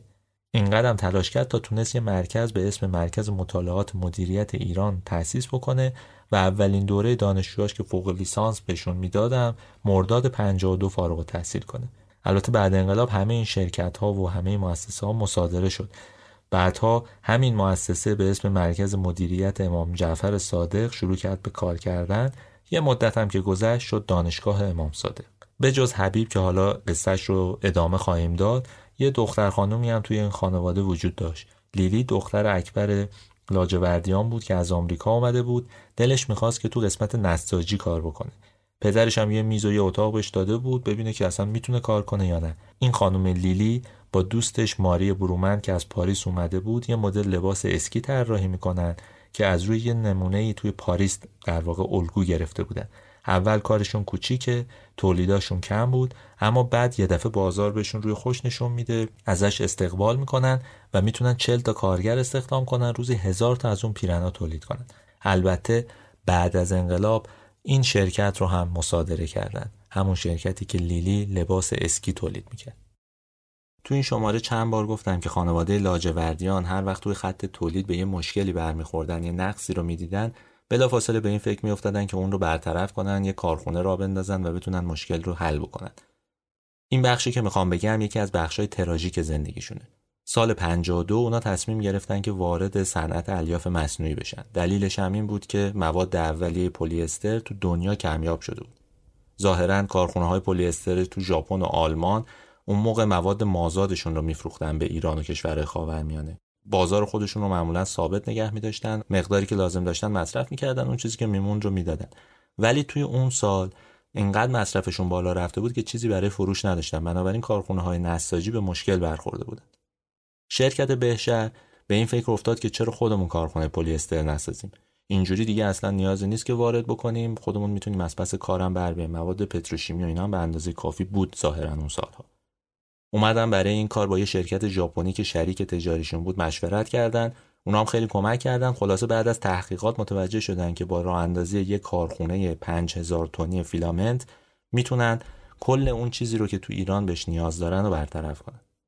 وزارت صنایع مثل همه دوره ها پاپیچشون شد و مجوز نداد. البته دلایل منطقی هم داشت.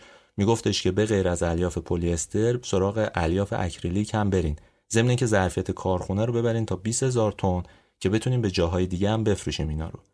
برای همینم اومدن با یه سرمایه گذاری مشترک یعنی 50 درصد اون شرکت صنعتی بهشر 50 درصد اون بانک توسعه صنعتی کار رو را بندازن. خانواده لاجوردیان هم معتقد بودن که با این کار می‌تونن صنعت نساجی رو یه گام جلو ببرن. به هر حال مواد اولیه تو ایران داشت تولید می‌شد. می‌گفتن که مطمئن کارخونه ها مگه راه میافتاد اون چیزی که دست مردم می‌رسید و می‌تونستن مصرف کنن درجه یک بود به هر حال. این شرکت از سال 52 تا 57 مراحل اولیه و تکمیلیش رو طی می‌کرد. یعنی هر سال یه بخشش کامل می‌شد.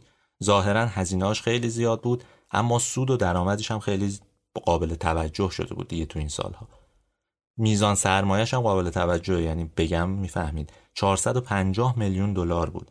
از اون 450 میلیون دلار 200 میلیون دلار وام بانک‌های بین‌المللی بود. 150 میلیون دلار وام بانک‌های ایرانی 100 میلیون هم سرمایه گذاری بود که سهامدارای شرکت انجام می‌دادن خانواده لاجوردی ها 23 میلیون دلار توی این کارخونه سرمایه گذاری کردن می‌تونید تحدس بزنید که چه سرمایه گذاری کلونی بوده در زمان خودش. آدم سرش سود می‌کشه دیگه. این سرمایه گذاری عجیب غریب برای یه صنعت اینجوری که چهار سال تازه طول می‌کشید. اکبر لاجوردیان تعریف کرده که اون موقع رفته بوده آمریکا برای بچه هاش می‌گفته که سال 57 به بعد تازه ما به بهره برداری میرسونیم اینجا رو و همتون آماده بشید باید برگردید و کمک کنید. بچه ها ظاهرا خب در جریان مبارزه چپ ها و مذهبی ها و اینا بودن. می‌گفتن بابا این شوخی هستن این سرمایه گذاری اشتباهه. ولی به هر حال با این سرمایه گذاری بزرگ و اینها امیدوار بودن که بتونن یه کارخونه درست حسابی هم را بندازن. واقعیتش اینه که ساخت کارخونه قبل از انقلاب تموم میشه کارهای آزمایشیش انجام میشه شروع می‌کنن بخشایی از اون کار کردن. حتی می‌گفتن که ممکنه شاه بیاد برای افتتاح کل مجموعه ولی شلوغی های انقلاب باعث شد که اصلا کار جلو نره و همه چی متوقف بشه. شرکت الیاف مصنوعی که در واقع مقدمه اون شرکت بزرگی بود با آمریکایی هم فعالیت می‌کرد.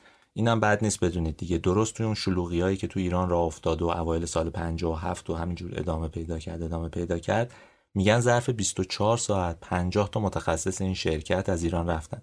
کلا بعد از اونه که ایرانی ها تصمیم می‌گیرن که اداره اون شرکت رو خودشون بر عهده بگیرن چرخ کارخونه رو بچرخونن این شرکت یکی از بزرگترین پروژه های صنعتی تو کشور بوده. بعد از انقلابه که یه اتفاقاتی توش میفته یه تغییراتی می‌کنه. مثلا سال 57 کارخونه پلی اکریل هنوز تموم نشده. دولت قبل از انقلاب تصمیم گرفته بود که 500 میلیون تومن بیاد و تو این شرکت سرمایه گذاری کنه.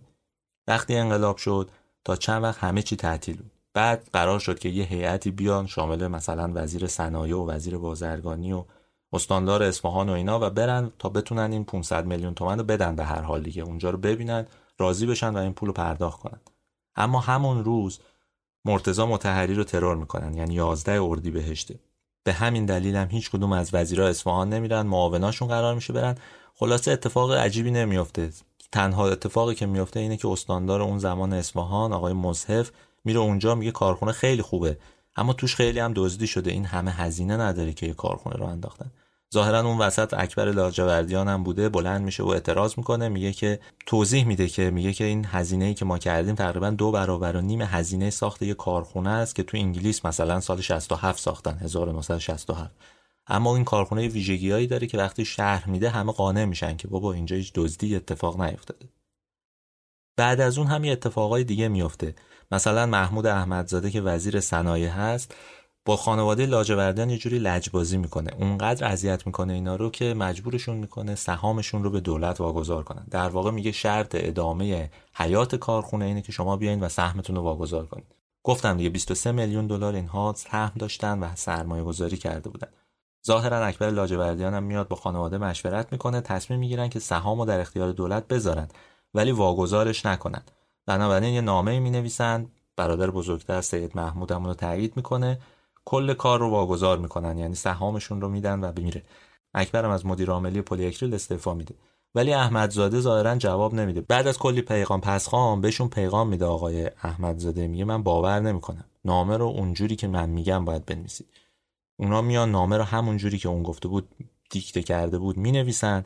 و امضا می‌کنن و میفرستن وزارت خونه با این نامه است که دولت پول کارخونه رو میده و کار دوباره شروع میشه. در واقع با این نامه لاجوردیا بخش عمده ای از مسئولیتشون رو به دولت واگذار می‌کنن. در واقع بیشتر میشن سهامدار یه پولی رو بگیرن و خودشون رو بکشن کنار.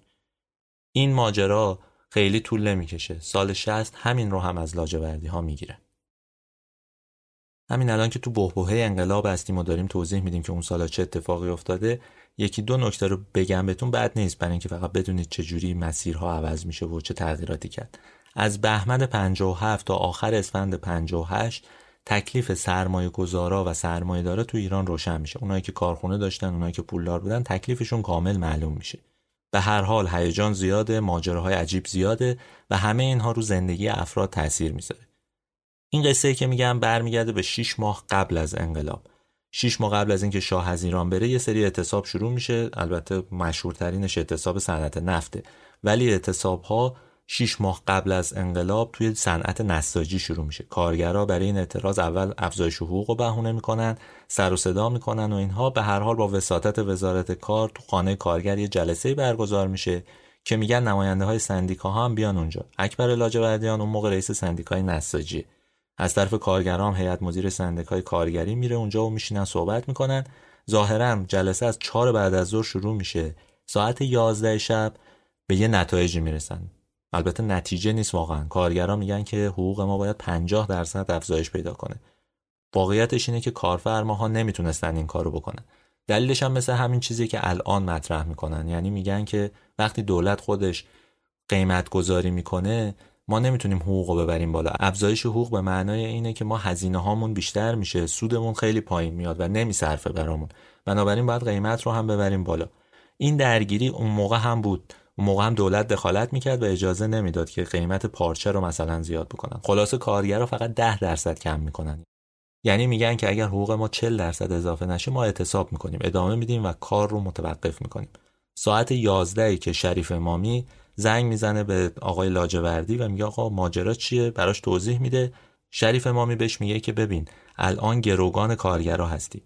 این رو بدون که اگه توافق نکنی اجازه نمیدن بری بیرون از اینجا. لاجوردی هم باور نمی‌کنه ولی واقعیت اینه که در رو بستن و میگن که باید صورت جلسه رو امضا کنی. دوباره زنگ می‌زنن به نخست وزیر رو صحبت می‌کنن. شریف امامی میگه تو قبول کن بیا بعدا حلش می‌کنیم. اونها قبول می‌کنن و افزایش حقوق 40 درصدی رو میپذیرن. اما شریف امامی چند روز بعد از اون ماجرا استعفا میده و کلا میره و این قانون همینجور باقی میمونه. یعنی این توافق باقی میمونه هزینه ها بالا میره. شرکت ها مجبور میشن که از سودشون کم کنن. سرمایه دارا به هر حال متوجه میشن که دیگه اوضاع مثل قبل نیست. این یکی از اون اتفاقای عجیب غریبیه که رخ میده. بعدا این گروه میره میشه تیمسار ازهاری که در واقع نخست وزیر شده بود و داشت کارا رو انجام می‌داد.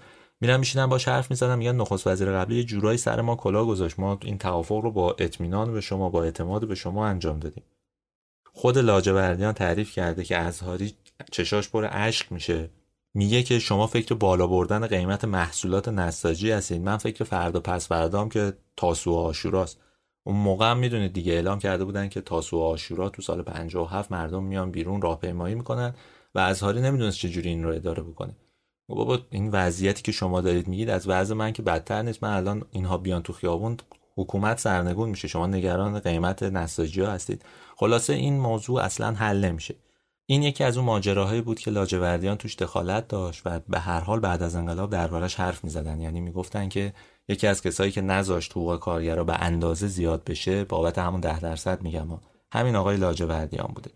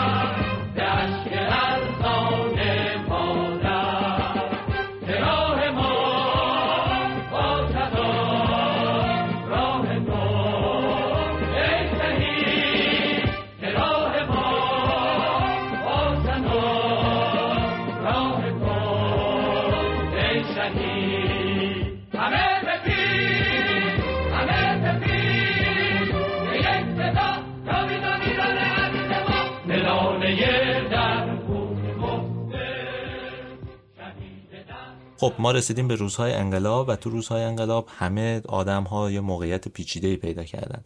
از این نظر که خواسته یا ناخواسته درگیر کار سیاسی هستند مثلا پسرای محمود لاجوردی خیلی تو سیاست اومده بودن. حتی می‌گفتن بعضیاشون عضو فراماسونری شدن. درگیری ها به وجود اومده بود. خلاصه عجیب غریب شده بود همه چی. خب وقتی از انقلاب حرف می‌زنیم قطعا تاثیر سیاسیش رو هم می‌بینیم. به هر حال خانواده ها توی اون سالها به شکلهای مختلف درگیر ماجراهای سیاسی شده بودند. بعضیا طرفدار حکومت بودن بعضیا مخالف حکومت بودن خانواده لاجوردی هم اینقدر گسترده و بزرگ بود که نمی‌تونست از این قصه دور بمونه. بعضیاشون می‌گفتن که عضو فراماسونری هستن یه عدهشون می‌گفتن که سناتور شدن یه عدهشون نه اصلا دخالت تو سیاست نداشتن. ولی ترس از تغییر باعث شده بود که بخش عمده ای از خانواده مهاجرت کنه و از ایران بره. در واقع نسل دومشون بیشترشون از ایران رفتن. حالا بعضی ها خیلی زود مثلا اوایل سال 57 و بعضی ها روزهای آخر دی و بهمن از ایران خارج شدن. اون دو نفری که موندن توی ایران چون فکر می‌کردن که کاری نکردن و دلیلی نداره از ایران برن همون سید محمود و اکبر لاجوردیان بودن. در اصل اکبر گفتش که من میمونم اینجا چون کارم اینجاست و اصلا کجا برم؟ محمود هم گفت وقتی من برادرم اینجاست منم از ایران نمیرم. ولی بقیه خانواده کم و بیش از ایران رفته بودن. حالا اگه برسیم به بعد انقلاب بعد انقلاب اینها خیلی بدبین نبودن به شرایط. می‌گفتن خب انقلاب ما که کمونیستی نیست بنابراین چپ ها حاکم نمیشن و اینها سراغ ما که سرمایه داریم نمیان. به هر حال ما تو بازار بودیم کاسبیم سنتی هستیم مذهبی هم هستیم. خیلی با ما جدالی وجود نداره و می‌تونیم کارمون رو ادامه بدیم. اگه همون اپیزود مینو رو دوباره یادآوری کنیم و برید گوش بدید می‌دونید که اونجا یه قصه تعریف کردیم. ماجرای آیت الله بهشتی. که اینا یه بار همه این سرمایه‌دارا و سرمایه‌گذارا میرن پیشش توضیح میدن شرایط میگن آقا ما چیکار کنیم؟ یه مثالی براشون زد اونجا هم تعریفش کردم الان دوباره هم میگم. گفتش که اگه شما شخصا ماهی بگیرید یه قایق داشته باشید ماهی گیری کنید هر چه سود در میارید برای خودتونه. ولی اگر یه کشتی گرفتید که کلی آدم باتون کار می‌کنه دیگه سودتون مال خودتون نیست. سودتون باید تقسیم بشه. هرچی براش توضیح دادن که کار صنعت و کار تجارت اینجوری نیست و نمیشه باش این شکلی برخورد کرد خب قانع نشد.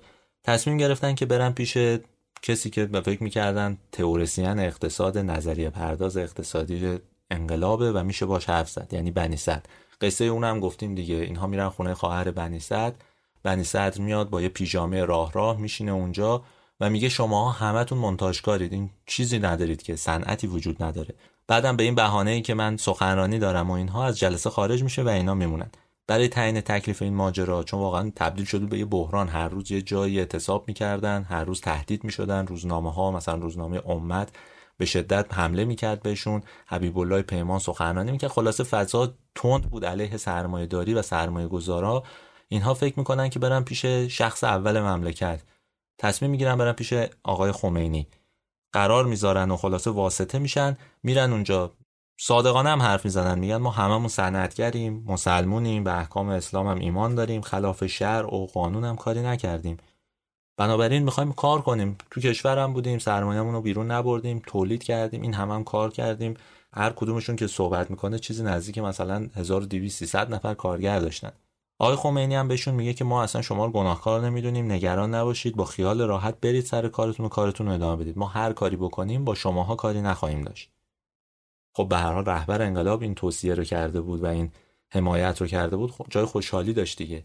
ولی بعد از این ماجرا شورای انقلاب اصلا تصمیمات دیگه ای می‌گیره. تصمیماتی که نظر آقای خمینی اصلا توش منعکس نمیشه. یکی از اونها همین بود که اموال کارخونه ها ملی اعلام بشه. خیلی از این شرکت های تولیدی دیگه تو کارهاشون رو متوقف کنن یا واگذار کنن به دولت. از همین جاهاست که بحران ها شروع میشه. چون که مثلا لاجوردیان تلاش می‌کنه دوباره بره پیش آقای خمینی ولی دیگه این بار نمی‌تونه. تصمیم می‌گیره بره پیش آقای بهشتی توضیح بده. قصه ملاقاتش رو با آقای خمینی رو تعریف بکنه. اونجا امکان پذیر نیست. خلاصه گیر میافتن کنارش هم خب حوادث دیگه ای اتفاق میفته مثلا چی میشه؟ اگه یادتون باشه گفتم سید محمود لاجوردی کمک می‌کرد به یه خیریه ای که برای بچه ها تو کاشان لباس تهیه می‌کرد غذا تهیه می‌کرد و اینا. گفتم تعدادشون هم حدود 1200 نفر بود. توی همون موقع یه دفعه یه روز کمیته انقلاب کاشان یه نامه می‌نویسه به سید محمود لاجوردی میگه که سه میلیون تومن برای تعمیر مدارس کاشان باید بدی. این آقای لاجوردی میگه که من دیگه اصلا اونجا نیستم اونجا رو از من گرفتن و من اصلا پولی ندارم حسابی در اختیارم نیست که این کارو بکنم. مسئول کمیته اصلا قبول نمی‌کنه. صداش می‌کنه میگه باید بیای کاشان. وقتی میاد کاشان میره توی کمیته بهش میگن که این بهانه ها قبول نیست. یا پول رو میدی یا خانوادت واقعا پول رو میارن شاید به نظر خندهدار بیاد ولی واقعا همین جوری باش برخورد می‌کنن. اونقدر نگهش میدارن تا بتونن برن پول رو جور کنن. حالا به هر حال گفتیم لاجوردی ها توی کاشان با نفوذ بودن. دوست آشنا پیدا می‌کنن و مشکل رو یه جوری حل می‌کنن. حالا با پول کمی که میدن اون مشکل حل میشه. ولی این واقعیتش این بود که این خانواده رو به عنوان خانواده بسیار پولدار میشناختن و فکر می‌کردن که باید از اونا بکنن دیگه. هر کی می زورش می‌رسید یه کاری بکنن. تیر سال 58 رادیو اسم 53 نفر رو اعلام می‌کنه که اینها اموالشون مصادره شده. این 53 نفر همه یه کارخونه دارهای مهم ایران بودن. اسم اکبر لاجوردیان هم یکی از اون 53 نفره. خود اکبر لاجوردیان واقعیتش اینه که اصلا ماجرا شوکه نمیشه. اونقدر از این اتفاقات دیده بود که دیگه خیلی جای تعجب نداشت. می‌دونست که به هر حال این سرنوشتشه. از همون زمان هم دولت شروع می‌کنه به تحویل گرفتن شرکت ها روزی که مدیر جدید در واقع شرکت صنعتی بهشهر انتخاب میشه هم دیگه اکبر لاجوردیان نمیره دفترش. میره یه شرکت کوچیکتر که همون اولین شرکتیه که خانواده لاجوردیان را انداختن اون شرکت آریان. میره اونجا میشینه. کارشون هم این بود که نمایندگی کلمن و چند تا لوازم خونگی داشتن که وارد ایران می‌کردن. اما یه روز که میره شرکت می‌بینه که چند تا مأمور اومدن و میگن باید مدیریت این شرکت هم واگذار کنید میره توضیح میده که شما گفتید فقط شرکت های صنعتی مصادره میشن. این اصلا شرکت تجاریه. ولی اونا میگردن توی اساسنامه و توی قراردادها یه موردی رو پیدا می‌کنن. میگن که چون این شرکت تو اساسنامهش اومده که کار صنعتی هم می‌کنه بنابراین مشمول اون قانونه. خود اونجا رو هم در واقع با شدت و حدت ازش می‌گیرن. میره اعتراض می‌کنه لاجوردیان و میره پیش معاون وزیر و اینا میگه که این قانونی نیست. میگه کدوم قانون؟ قانون منم. معاون وزیر خیلی رک بهش این رو میگه. و آقای لاجوردیان از اون زمان شرکت آریان هم نمی‌تونه بره. این دوتا برادر یعنی اکبر لاجوردیان و سید محمود لاجوردی بعد انقلاب همین جوری با اختار و احزاریه و اینجور چیزا مواجه می‌شدن. هر بار که می‌رفتن یه جایی یه نامه دستشون می‌رسید. یه جلسه می‌ذارن با صحابی که اون موقع مشاور بازرگان بوده میگن که به هر حال ما رو یه جوری نجات بدید دیگه ما چیکار باید بکنیم؟ اموالمون رو گرفتید حداقل ولمون کنید. تو این جلسه آقای برخوردار هم هست یکی از اون بزرگترین سرمایه گذارا و کارخونه دارهای ایران دیگه. میگه که ما چه گناهی داشتیم که اومدیم صنایع ما رو که ملی کردید همه کارخونه رو که تأسیس کردیم کارگرایی که داشتیم و کار درست کردیم و از ما گرفتید. حالا دارید پوستمون هم می‌کنید. این آقای برخوردار همونجای پیشنهادی هم با آقای صحابی میده. میگه که شما ده درصد اون سرمایه رو که ما هزینه کردیم تو این سالها رو به ما برگردونید. هر کدوممون هم صد ضربه شلاق بزنید ولی ولمون کنید دیگه. اصلا اجازه بدید ما از اینجا بریم دیگه. تو این جلسه بازرگان که حضور داشته و کنار صحابی میگه که این شکایت رو تنظیم بکنید تا ما بتونیم تو شورای انقلاب ازش دفاع بکنیم و کار رو حل بکنیم. قرارم میشه که اونها تو 90 روز یعنی سه ماه مشکل رو حل کنن. ولی واقعیتش اینه که مثل همه چیز بعد از انقلاب فراموش میشه و هیچ جلسه ای تشکیل نمیشه. وقتی اکبر لاجوردیان ناامید میشه از برگردوندن پولش و سرمایهش فکر می‌کنه که حداقل این پیشنهاد رو مطرح کنه. میگه که مدیریت رو به من بدید به من یه حقوقی بدید. من بتونم اینجا رو اداره بکنم. نه به این دلیل که دلم می‌خواد یا اینجا بودم. به این دلیل که بلدم این کار رو. من حدود 20 ساله دارم اینجا رو اداره می‌کنم. خودم این کارا رو راه انداختم. می‌دونم چی کار باید بکنم. ولی با این کارش هم مخالفت میشه و لاجوردیان نمی‌تونه این کار رو انجام بده. مدام هم بازجوییش می‌کنن. مسئله اصلیشون هم اینه که آقا شما ثروت رو چجور به دست آوردید؟ چه رابطه ای داشتید با دربار؟ با کیا دوست بودید؟ حالا این وسط یه اتفاقایی هم افتاده که توضیح میدم که چرا اینقدر به اینا مشکوک بودن. هر چی لاجوردیان توضیح میده که این کاروبار و این کارو کاسبی حدود 110 سال سابقه داره. ما خیلی وقته که داریم این کارو می‌کنیم. تو کاشان و تو تهران و خارج از کشور کلی نمایندگی داریم کسی این حرفا رو باور نمی‌کنه. یه اتفاقی میفته همون سال 58 59 که تکلیف این خانواده رو روشن می‌کنه. در واقع شلیک آخر به ایناست. وقتی که احمد لاجوردی برادرزاده اکبر لاجوردیان رو گروه فرقان ترور می‌کنه این خانواده دیگه می‌فهمه جونشون در خطره. نسل دوم گفتیم رفته بودن بیرون ولی نسل اول هنوز اینجا بودن. این ترور نگران کننده بود به هر حال. احمد لاجوردیان اصلا اهل سیاست نبود یه آدم سنتی بود بازار کار می‌کرد. خیلی دم به دم سیاسی ها نمی‌داد و راحت بود. ولی وقتی ترور شد به این دلیل که سرمایه دار بود و پولدار بود نگران شدن بقیه اعضای خانواده هم. البته احمد لاجوردی نمرد ولی این گلوله ها کار خودش رو کرد. دو نفر دیگر اونقدر ترسون که تصمیم بگیرن از ایران برن. بدتر از اون این بود که دادگاه انقلاب که تو بنیاد مستضعفان بود یه حکم می‌داد که اینها وحشت کردن. حکمشون هم این بود که خانواده لاجوردی ها رو وابسته به رژیم پهلوی معرفی کرد. گفتن که اینها از قدرت ساواک و اعتبارهای بانکی و پول بیت المال استفاده کردن برای مصارف شخصیشون برای کارهای شخصیشون و سود شخصی. ضمن اینکه با عبدالرضا پهلوی و هویدا هم در ارتباط بودن. هر کدوم اینها توی اون سالها سه بار اعدام داشته. دیگه وقتی اینا کنار هم قطار بشه می‌تونید متوجه شید چه اتفاقی میفته بدتر از اینها هم هست. وقتی اکبر لاجوردیان و محمد مهدی طالبی حکمشون رو می‌خونن متوجه میشن که با غارت بیت المال خروج ارز وابستگی به رژیم پهلوی همکاری با آدمای مثل آموزگار و آلیخانی و بدتر و بدتر از همه استفاده از منابع صهیونیستی در شرکت ترویج کشت پنبه متهم شدن. یعنی اگه قبلی ها سه بار اعدام داشت اینا هر کدوم فکر کنم پنج بار اعدام داشته. این ماجرا واقعا اونها رو ترسون و متوجه شدن که دیگه نمی‌تونن راحت زندگی کنن. یعنی هر هر لحظه ممکن بود اینها رو بگیرن و یه بلایی سرشون بیاد. بذارید همینجا یه چیزی رو مرور کنیم با هم دیگه. شرکت صنعتی بهشهر تا سال 57 یعنی شروع این بحران ها شروع این مصادره ها و احکامی که برای افراد می اومد و اتهام هایی که زده می‌شد یه موقعیت ویژه داشت.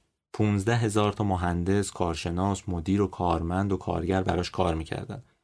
نسل دوم و نسل اول لاجوردی ها اونجا فعال بودن و همشون مشغول بودن اونجا و درآمدشون از این راه بود. از کل خانواده فقط یک نفرشون سیاسی بود که رفته بود سناتور شده بود. بقیهشون یا تو کارهای سنفی بودن یا تو کارهای تجاری. چهل تا شرکت داشتن که تو زمینه های مختلف یعنی نساجی، تجاری، صنایع تولیدی، خدمات تجارتی، کشتیرانی، کامپیوتری، تبلیغاتی تو همه اینا کار می‌کردن. همه اینها تا سال شست از بین رفت. در واقع از خانوادهشون گرفته شد.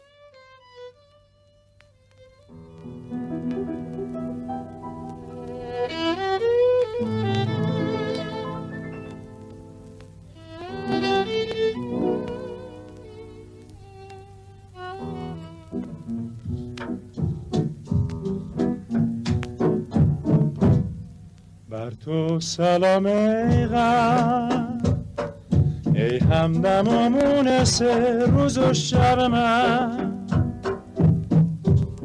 نزدم بیای گدم آید بار دیگر جان به لب من. در وقت تنهایی من جز تو غمخواری ندارم ای غم.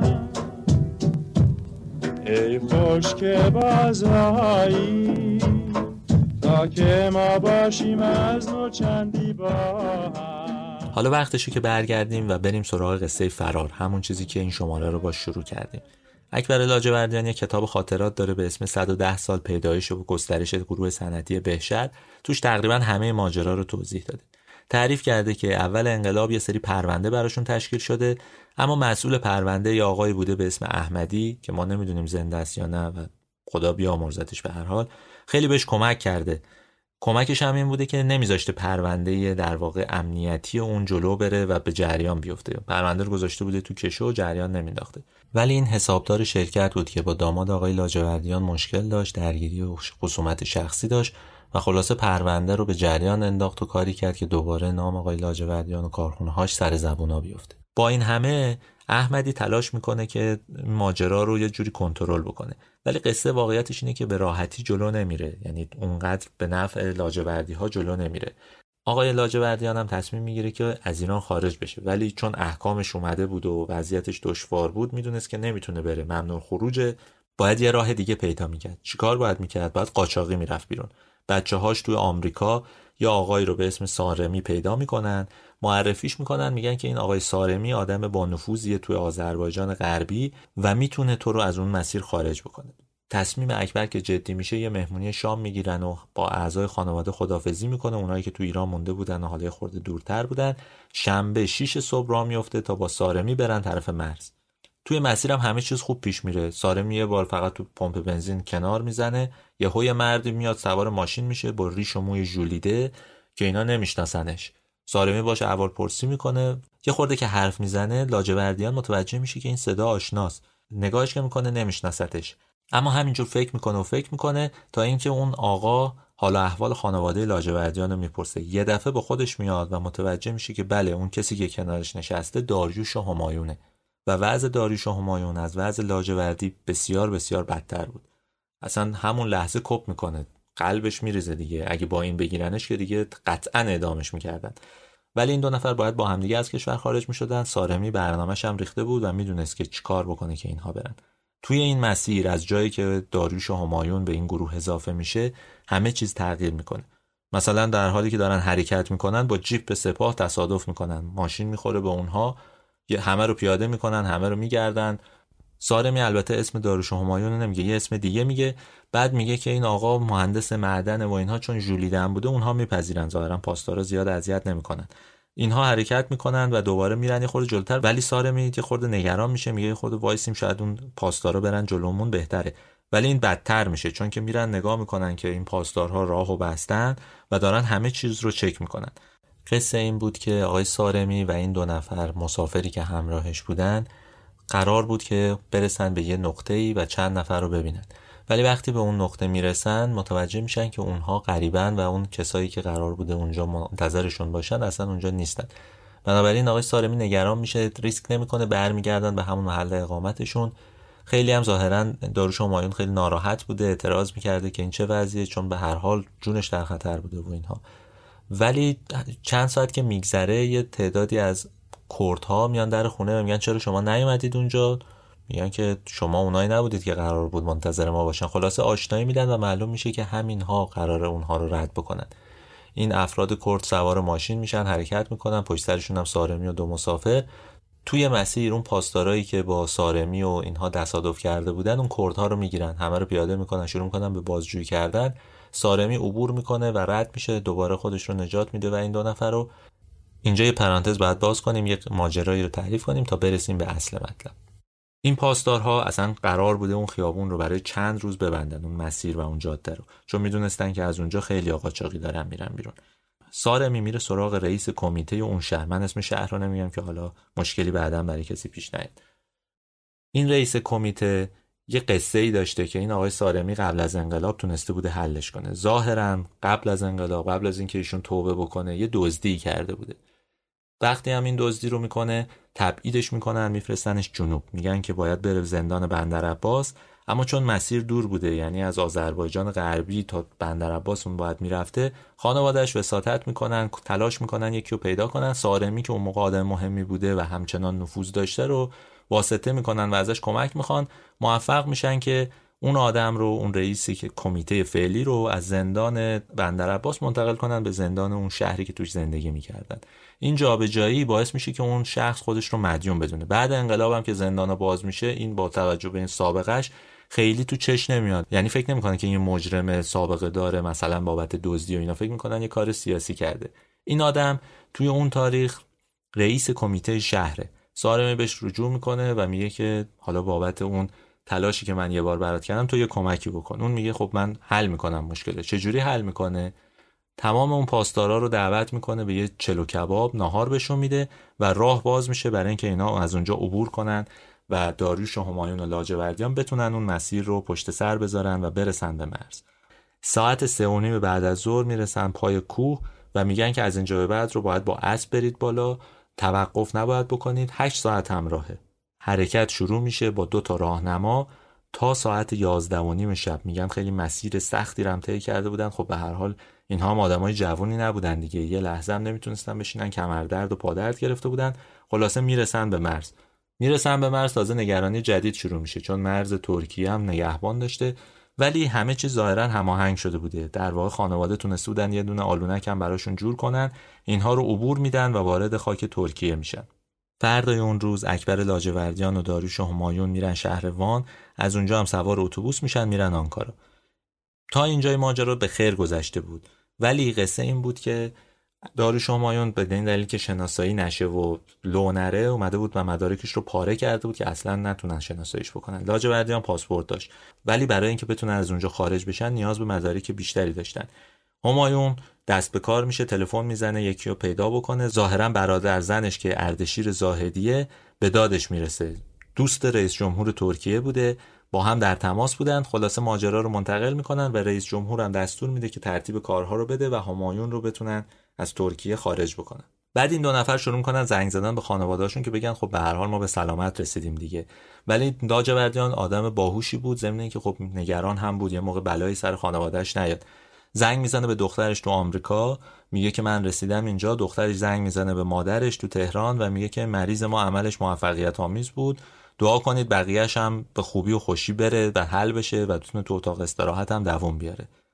خب این یه کدی بود که خانواده متوجه شد که اکبر لاجوردیان به سلامت رسیده. ولی هنوز قصه تموم نشده بود چون این می‌خواست بره فرانسه و امکان سفر به فرانسه هم نداشتن. اینجا هم داروش همایون کمک می‌کنه دیگه با واسطه اونه که به لاجوردیان هم ویزا میدن. به محض اینکه این کار انجام میشه دوباره لاجوردیان از طریق دخترش پیغام میده به زنش که اون هم بیاد به فرانسه. همسرش تو ایران ممنوع خروج نبود پاسپورت داشت سفر هم رفته بود مشکلی برای عبور از مرزها نداشت. همسر آقای لاجوردیان دو روز قبل از سفر به پاریس وسایلش و پاسپورتش رو منتقل می‌کنه به فرودگاه مهرآباد. یه جوری آمار بگیرن که ببین اصلا می‌تونه از کشور خارج بشه یا نه. همونجا بهش میگن که نه یا تو ممنوع خروجی.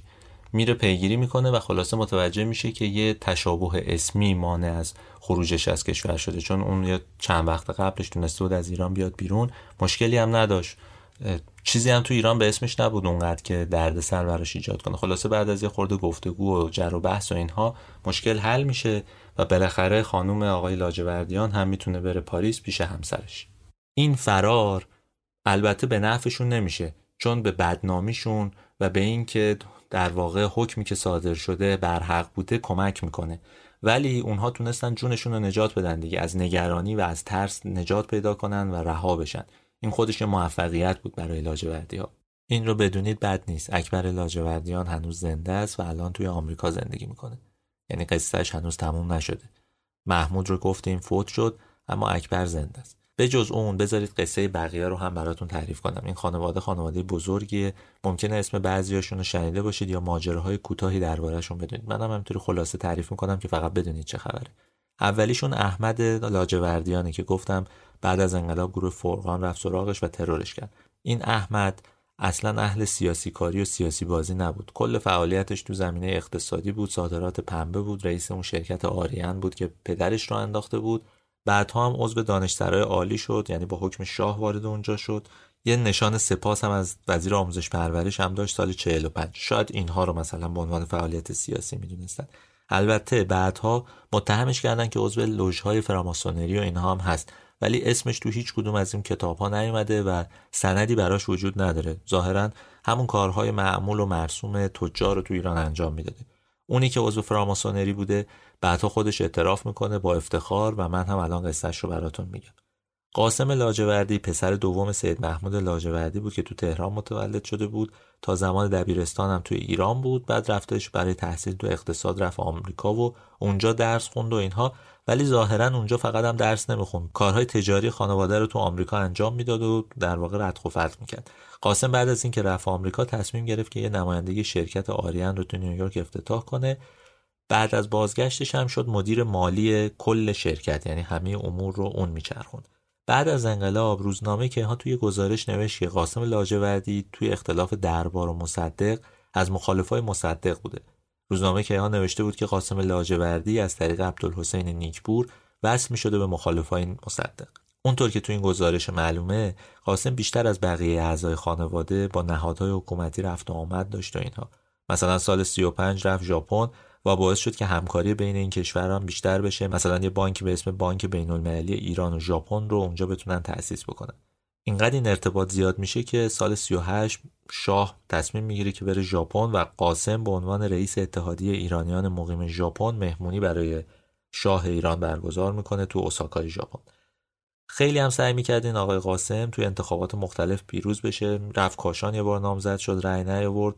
بعد یه دوره های کارهای دیگه کرد. مثلا عضو مؤسسین اتحادیه صنایع ایران بود که بتونه از این طریق مثلا وارد کارهای سیاسی بشه. بالاخره موفق شد. یعنی رفت عضو مثلا حزب ایران نوین شد. بعد یه مدتی رفت عضو حزب رستاخیز شد.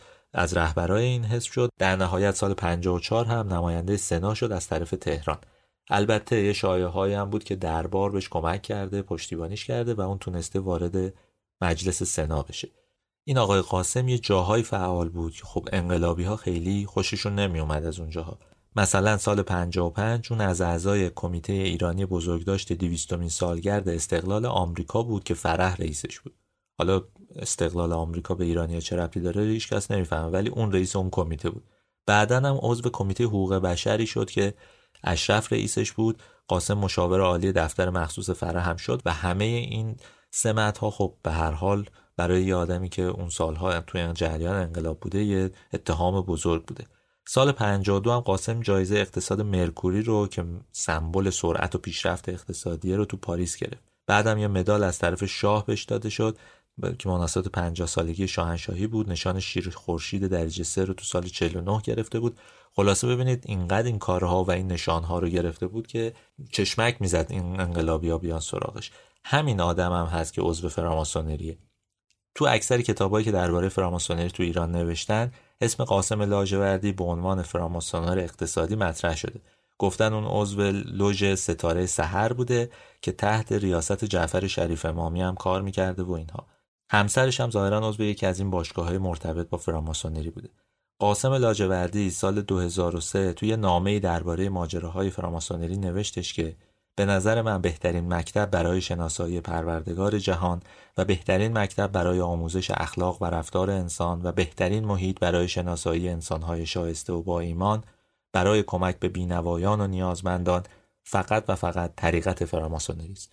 همین کافیه برای اینکه تکلیف ما باش روشن بشه و تکلیف انقلابی ها باش روشن بشه.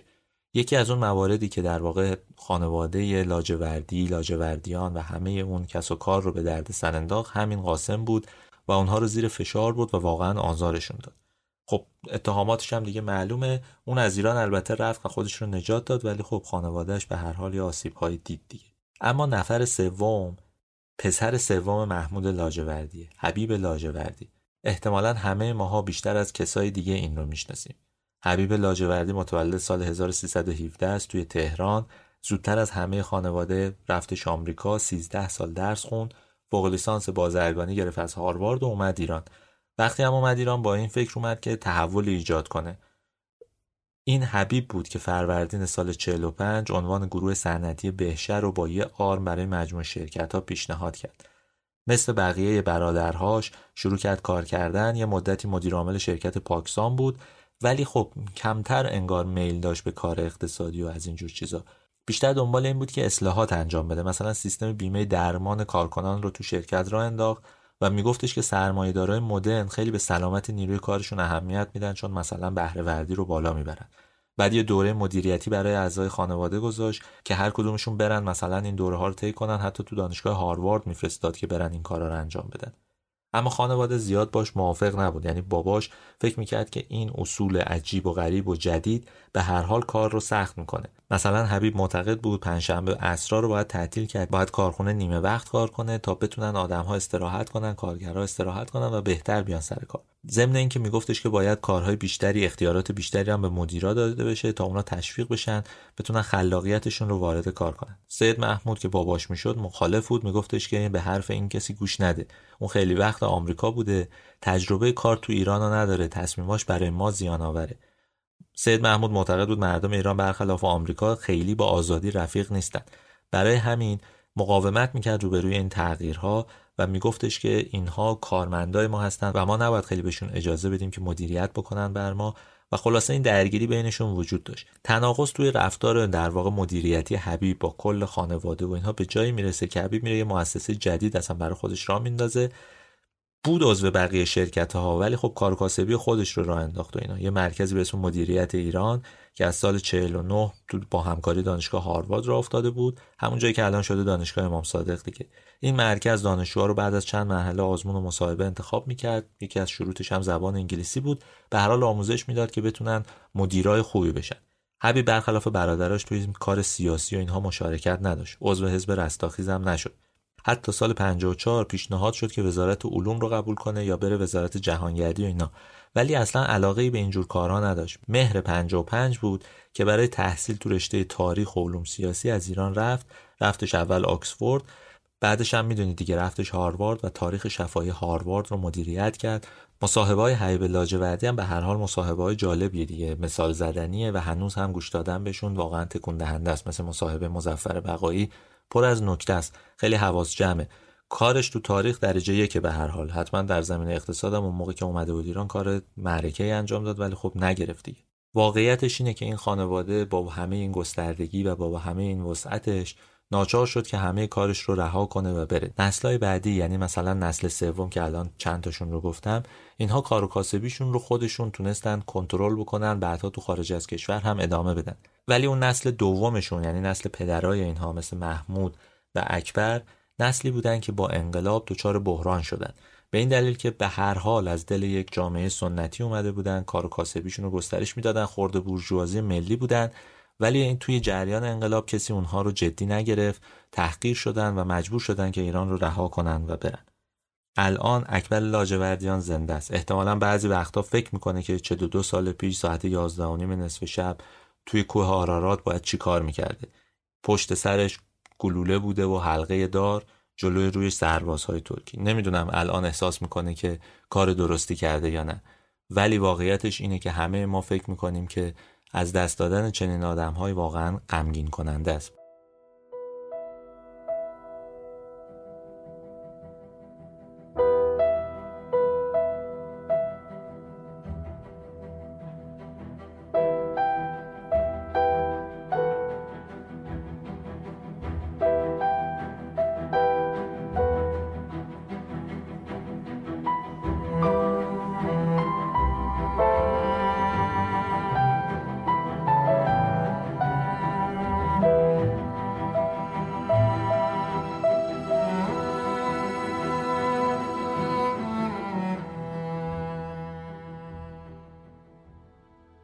شماره نهم پادکست رادیو تراژدی بود که من کریم نیکو نظر اون رو اجرا کردم. متن این شماره رو فریده عنایتی نوشته و این پادکست رو توی اردیبهشت سال 1400 ما داریم منتشر می‌کنیم.